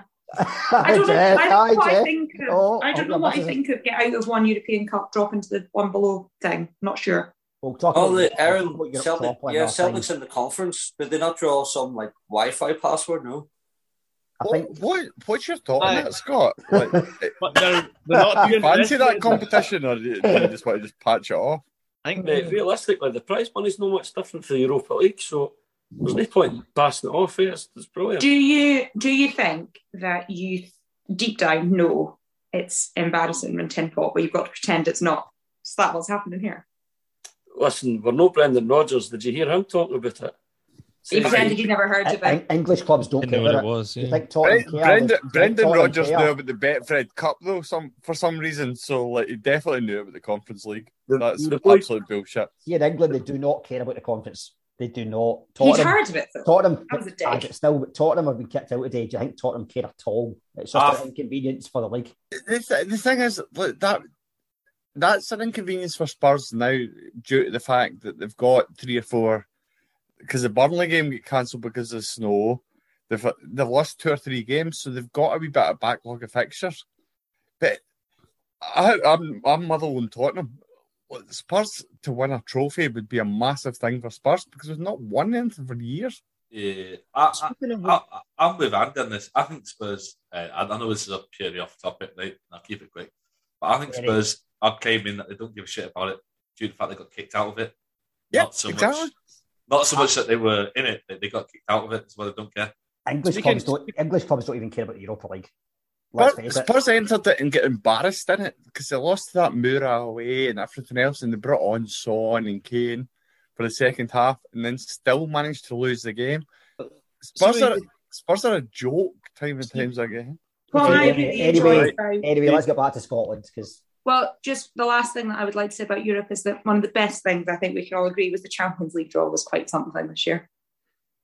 That's true. That's true. You wouldn't get this happening in Scotland, would you? With a man from Tunnocks doing it out of a cement mixer, none of that nonsense. no, we'd have They Rod Rod- Stewart. We'd have Rod Stewart pissed. Rod, Did Rod Rod Stewart. Stewart fuck Rod Stewart drunk doing that draw was peak Scottish football, and I'm absolutely here for Exactly, it. exactly. Right, I I'm think all for it wrap, as well. I We're going to wrap. We're going to wrap up because we have gone way over time. Ne- never mind ninety minutes extra time penalties. I think we're at replay time now. Like everyone, This is going to be such a long listen for everyone to to be fair, to. I think we've made it to the split now. we're like a long one uh, every week. John's still waiting for Hashtag Anthony ads. Wilson to score, apparently. Just like Manscaped, John. Exactly, Andy. You, see, you get a memo. You you're on the wavelength. Who, who would have thought Aberdeen and Rangers fans agreeing on a podcast? Everyone. COVID has got made us all go absolutely crazy. But pleasure having everybody on, and I'm glad that majority of people came on from the episode two. Ewan and Ramsey, thanks for joining us. We'll get you back at the end of the season for I think we'll do an end of season review. It'll probably last three days. Yeah, we'll have a, we'll have a chat, John, about whether we do that or not. It'll all depend. We will do it. But to be honest, maybe by the end of the season we'll not be allowed indoors anyway. So it'll be. I let me know so I can put some annual leave for this one. annual leave. yeah, we're, we're going to do it for three days. We'll all be in restrictions and. Can we do it after the Scottish Cup so that Aberdeen have got something to boast about? Well, that would be an end of season. Yes. Yeah. Definitely after the. Aaron, have you ever seen Aberdeen win the Scottish Cup? How old are you? No, we won in 1990 and I'm November. oh, Laurie, so, Laurie, you can't ask a woman her age. So, so in so in your lifetime, they've only won, and I quote you, the Diddy Cup. Even Livi have won that in my lifetime. We won exactly. the Scottish Cup in 1990, but before I was born. Um, I'm November. Just, just, what, just what to check. I'm, I'm just going to stay silent. But do you know what? It's really nice that I've never seen Aberdeen relegated. I've never seen us in down in the Championship. Ah, so by default, oh, you're missing out. You're missing out on the Division Two of the Seaside leagues. It's brilliant. It's a, it was a good laugh, actually. Good. Oh, good laugh. Oh, good laugh, isn't it? I don't think you find it funny, Laurie. I know, but uh, when you've got three Scottish Cups that I've been at and seen, it's, it's all right. We can we can have a wee bit of time down there. Well, I'm, I'm 35 and we've always been a top flight club. I think we're possibly uh, under Rangers and Celtic, the most established team in the top flight. I think there's actually only two clubs in the whole of Scotland that have never been relegated. Celtic and Aberdeen. Celtic and Aberdeen. Uh, in fairness to Laurie and to everyone else, uh, Aberdeen has only not been relegated due to the fact that no, not that doesn't matter. Doesn't matter. Stop promoted twice. Oh well. No, no. Uh, you don't make the rules. It plays the SFA. Yeah, exactly. Correct. well, in fairness, Aberdeen were the ones who lobbied. If I'll put my hand up in that one as well. to be, I guess. I guess to be fair, if you don't get to have a, a parade or a celebration for winning a trophy, then you can just every end of every season you can just have your "we didn't get relegated" party. And that's probably just about the same. Me and Laurie going to have a we won the championship party. should we only should we only count under Neilson? Should we only count trophies if you can do a parade in your city? That's true as well. So, how many titles have Celtic Rangers won? If we talk about parades and stuff, uh, Celtic won once. Never seen her uh, open top buses up kicked about. You know, you I just went. I just went down the East End. I reckon. I reckon Livi's open top bus parade in 2004 is the most iconic one, where it was like a man in his dug because nobody actually knew. uh, was there more people on the bus? I think. by the way, by the way, you joke. There genuinely probably was. Like uh, we had Stuart Lovell on the podcast. He was the captain, and he was like, it was the most surreal experience ever. Like Livingston was like a blackout. It was like there'd been like a, a power cut or something like that, and it was just us on the bus going through Livingston. I don't know if it's a fully like British thing to do. Like in other countries, do they look at our team clubs doing this and think like, what on earth is that? No, Spain they do it. Sergio, yeah, Sergio Ramos. Oh, they do them. The okay, trophy, right. So that, okay, so it's cool, not embarrassing.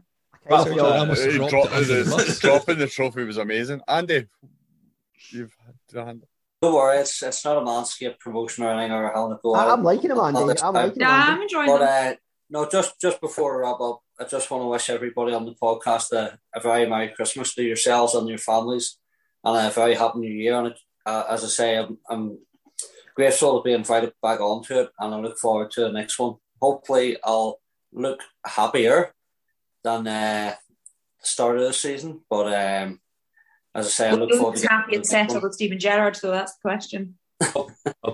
Andy's trying to be nice here, Aaron. There was no need for Andy is Andy's been nice, and you Don't know what? Silly questions.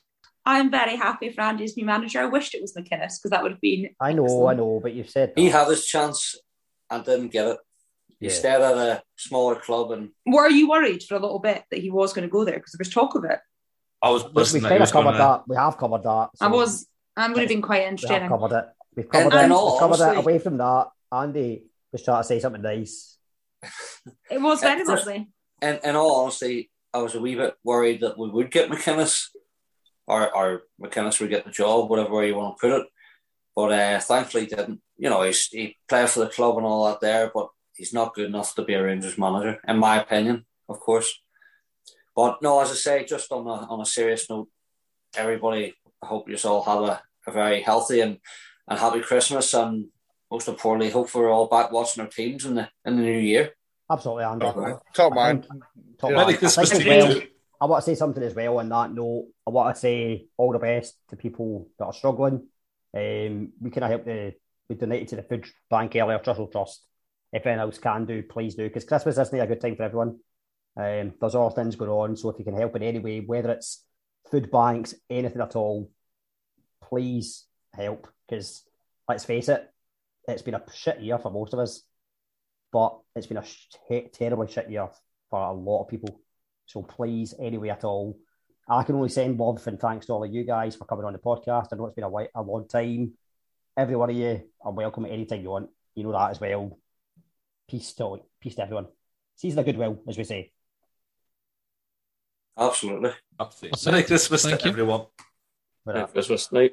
Yeah, yeah. I hope everyone has a great time. Cheers. And like Merry Christmas, folks. Yeah. Have a nice Christmas, everyone. Do, that's a